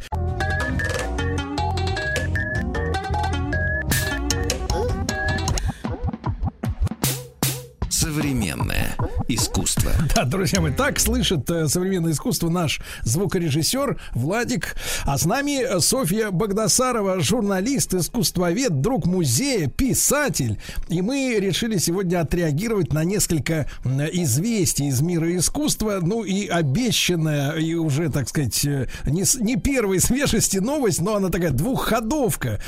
Когда на выставке в Екатеринбурге вот, значит, эксперты, ну, ну, видимо, эксперты, потому что если человек э, не очень хорошо разбирается э, в, в современном искусстве или в почти современном, ему иногда трудно сказать, какие элементы на картине были раньше, какие, каких раньше не было, да, вот, но знатоки, э, знатоки увидели, что на абстрактной достаточно картине, я так опишу вам в двух словах, там три лица, вот, у двух крайних глаза есть, а у центрального, значит, персонажа глаз в оригинале не было. И вдруг эти глаза по- появились. Э, Возник скандал, началось расследование. Естественно, в музеях висят э, камеры. Видимо, произошло, э, так сказать, не- миниатюрное следствие, которое установило, что шариковой авторучкой недостающие глаза вот нарисовал сотрудник ЧОПа. Вот. Ну, продолжается исследование. Значит, Софья, как вы, во-первых, прокоммен- прокомментируете эту ситуацию? Да. Знаете, это нашли даже не эксперты, это нашли две посетительницы музея, которые просто рассматривали картину и увидели, что на лицах э, белилами, лица сделаны белилами, что на них шариковой ручкой пририсованы глазки. То есть это увидели обычные посетители, настолько диссонировала шариковая ручка вот с этой авангардной картиной. Это картина Анны Липорской, три фигуры. Анна Липорская — это помимо всего прочего, что это ученица Малевича, это очень крупная фигура в нашем авангарде. Сейчас в Русском музее проходит ее выставка. То есть э, массовому зрителю ее имя неизвестно, но это реально крутая Нет, женщина. теперь известно.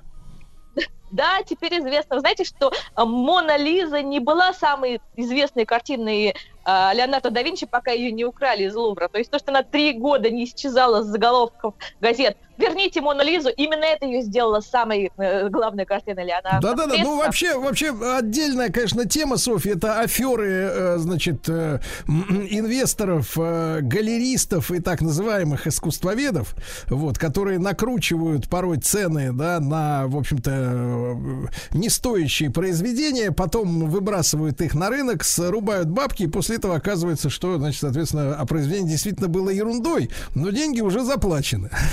Вот, такой вот, как и об говорится, этом, и об этом я тоже могу говорить очень много, потому что у меня еще у меня есть книжка, которая называется «Воры, вандалы и идиоты. Криминальная история русского искусства». Поэтому это прям моя тема, я обожаю про нее разговаривать. Прекрасно. Вот. Ну вот, а что касается охранника, вот скажите, пожалуйста, его сожгут, э, значит, зарубят топором, что, что будет с мужчиной? Очень переживаю. И, и из каких соображений, как вы думаете, он, э, в принципе, чирикал? Это же, ну, мне кажется, тут не от чувства юмора, может быть, от чувства, так сказать, недостачи какой-то. Вот он увидел, что не хватает элемента. Знаете, как бывают тесты, выкинуть лишнюю фигуру, да, например, там э, квадрат, круг, треугольник и еще и шарик, например, да, вот шарик выкидываешь, все вроде правильно, здоров, получай водительское удостоверение.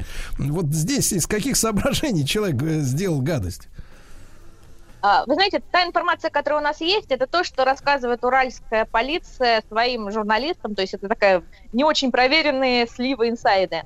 И вот по той информации, которая происходит из а, Уральской комсомольской правды и так далее, это был э, охранник. Сейчас э, э, как раз это новос- новостной повод, потому что то, что это был охранник, это официально признали буквально позавчера.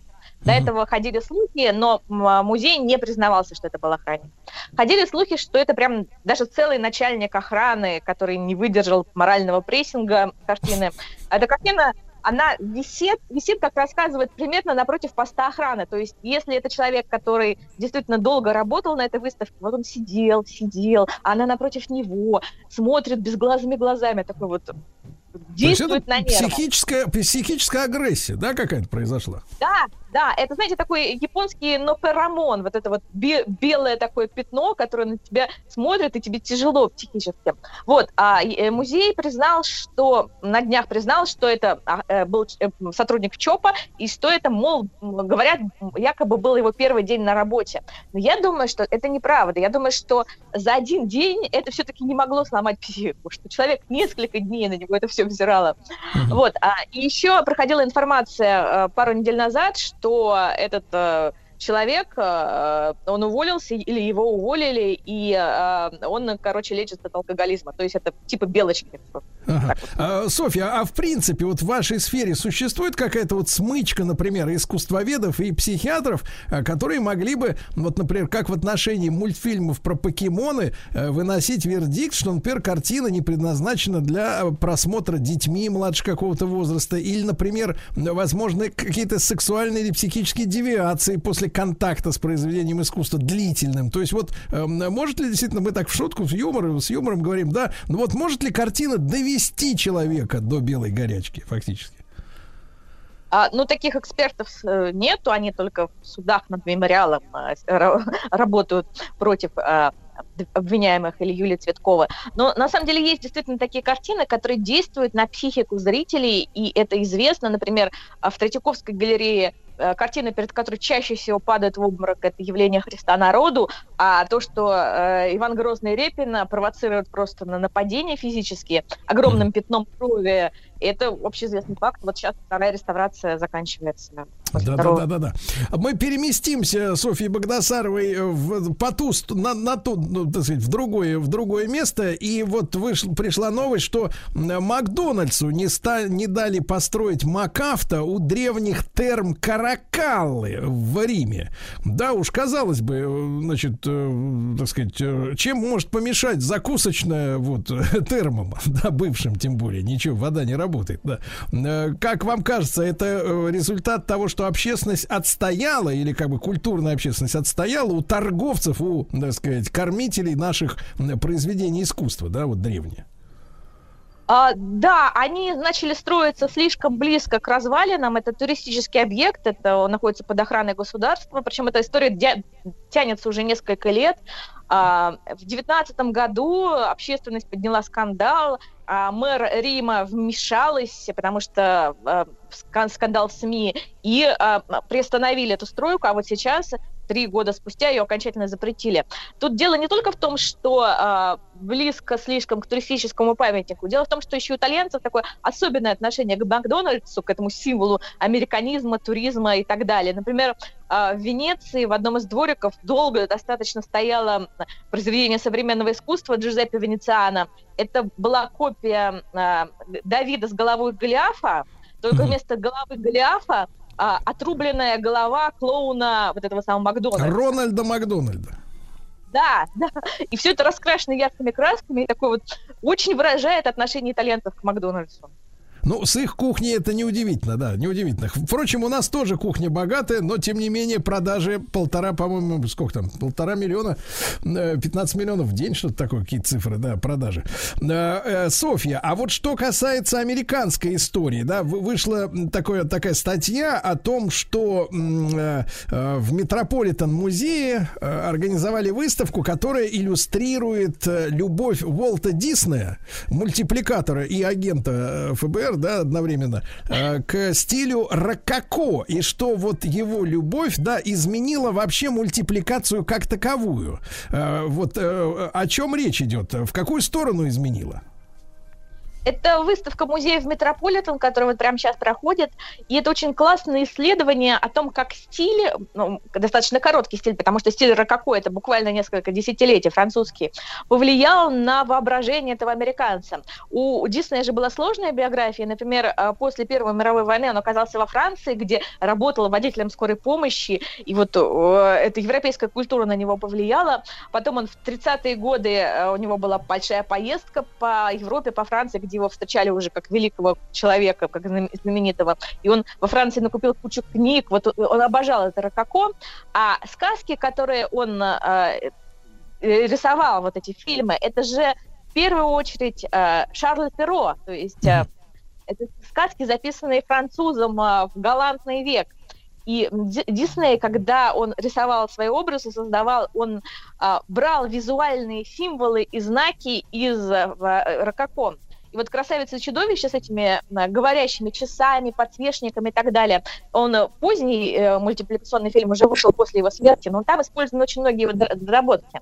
И знаменитый подсвечник, который руками размахивает, разговаривает, вот этого его неправильная форма, на самом деле она э, скопирована с подсвечника эпохи Рококо, который тоже такой неправильный, потому что Рококо это все такая изломанная, игривая, и вот, вот эта вот неправильность, э, игривость, она очень как-то зашла Диснею и вдохновила его, и хорошо легла на то, что э, он делал сказки именно Шарля Перо, а не братьев Грим, которые рассказывали те же сказки, только по-немецки, и более как-то брутально. То есть именно вот кривоту Рококо, значит, э, вбила в голову м, Уолту Диснею. Друзья мои, с нами Софья Богдасарова, журналист, искусство- искусствовед и писатель.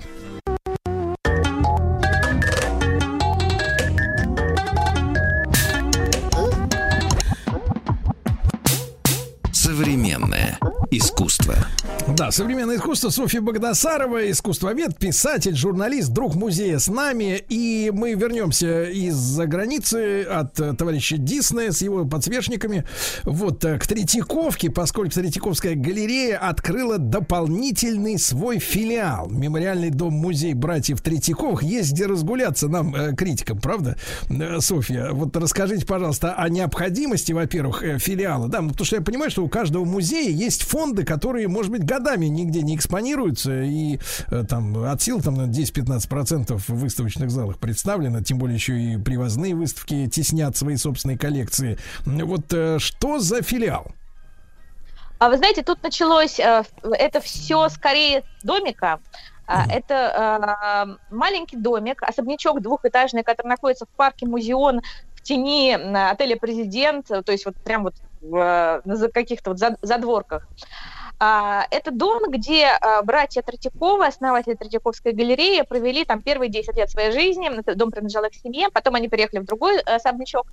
И вот этот, значит, а, двухэтажный домик, он был э, после советской власти такой неприкаянный, несчастный.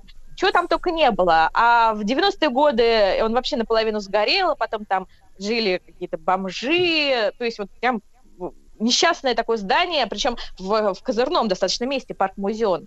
И вот, наконец, а, около нулевых годов его передали на баланс Третьяковской галереи. А для них это символ, потому что это гнездо родовое, это место, откуда пошла есть Третьяковская галерея. Вот, и они занимались реставрацией этого родового гнезда, и сейчас ее завершили, сделали э, там, крышу, перекрытие, то есть привели особняк в порядок, домик. И э, э, получив этот маленький домик, домик, они решили открыть там экспозицию, посвященную именно истории семьи Третьякова и двум братьям Третьяковым, потому что мы больше всего знаем одного, который собирал русские произведения искусства, а его второй брат, он э, э, собирал западное искусство а, Сергей. И эти произведения западного искусства, они частично сейчас в Пушкинском музее.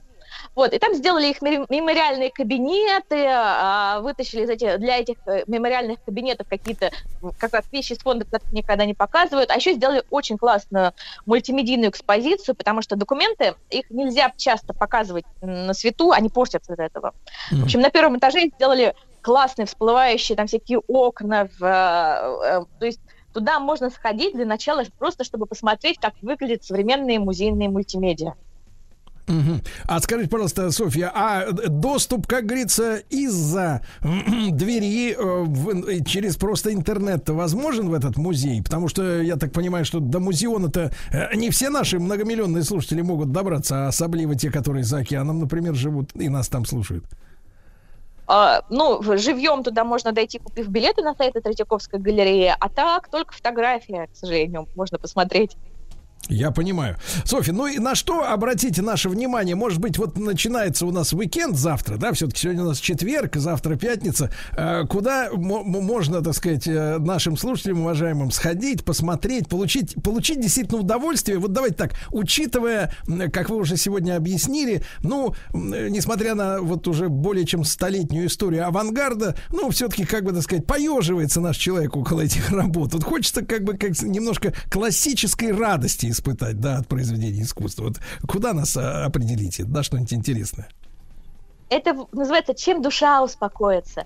Я рекомендую пойти в исторический музей, которому на этой неделе исполнилось 150 лет. Они празднуют юбилей. У них в эти выходные всякие юбилейные мероприятия, концерты. А самое главное, до 14 февраля в историческом музее работает выставка «Смолянки Левицкого». Это цикл портретов э, чудесных девушек эпохи Екатерины Великой. И вот сейчас 14 февраля эта выставка заканчивается, и они уезжают в Петербург. Поэтому бегите смотреть на этих красавиц, красавиц смолянок. Софья, ну я понимаю, что э, девушки несколько, может быть, э, э, сказать, э, не, не, не, не- всегда объективны друг к другу, к своей внешности, но вот э, по- по- по- взываю как к искусствоведу, а вот те женщины той эпохи действительно так сильно отличаются от нынешних наших, так сказать, не берем в расчет инстасамок, но в целом в ти- типажи, от типажей. А, Вы знаете, после того, как стоматология стала нормальным методом, а, женская красота теперь совсем другая, потому что, к сожалению, зубы выпадали очень рано, а это влияло на лицо и все остальное. А, Косметика была вредная. То есть, на самом деле, действительно очень сильно все изменилось, и именно из-за здоровья. Ну, То есть, погодите, вы хотите сказать, что художник не зарисовывал, так сказать, пробелы в, э, так сказать, вот, э, так сказать, в полном комплекте э, зубов во рту? Нет, людей же рисовали с закрытым ртом всегда, но когда у человека нет зубов, у него меняется структура лица, и э, тогда питали совсем по-другому. То есть, например, императрица Елизавета Петровна считалась первой красавицей, а когда мы смотрим на ее портрет, мы видим такую булочку, такую вот, э, и она действительно считалась первой красавицей. То есть это не лесть. Очень То меняется это-. То, то есть Каждый относительно, относительно остальных, которые не так питались, в принципе, она выглядела ого-го как, да, правильно я понимаю? Да. Да-да-да. Э, Софья, ну а э, что-нибудь порекомендуйте нам для того, чтобы, например, наши слушатели с детьми куда-то на что-то обратили свое внимание, когда, может быть, для семейного просмотра что-то интересное есть у нас сегодня. Ой, для семейного просмотра сейчас э, э, не соображу. Хорошо бы сходить на Врубеле, но на Врубеле уже кончились билеты. Знаете, Да. еще очень хорошая выставка в музее, музее Востока. Там сейчас э, наш историк моды Александр Васильев показывает иммигрантскую моду, э, которая была в Константинополе в 20-е годы. И это такой арт-деко, э, вот как в фильмах про Пуаро, вот эти прекрасные женщины в, в платьях с блестками, блеск, э, радость. Я не знаю, как маленьким мальчикам, но маленьким девочкам это точно доставит большую радость. Мгм. Так, а ну, Александру Васильеву большой привет. Как говорится, да, и спасибо за такую замечательную выставку. Софья, ну, тогда я вас сегодня буду благодарить за наше знакомство, за наш разговор сегодняшний, да. Еще раз обращаю внимание, дорогие друзья, на выставку «Авангард» на телеге в 21 век, утраченные работы. Обращаю внимание жителей Вологодской губернии, э, нет, Вятской, простите, да, Вятской губернии Кировской области. Если вдруг э, в окне дырка заколочена до сих пор чем-то таким ярким, возможно, это картина, которую ищут э, искусствоведы из Москвы, обращайтесь э, к Софье Богдасаровой, журналисту, искусствоведу, э, писателю и другу музея. Софья, большое спасибо. Еще больше подкастов «Маяка» насмотрим.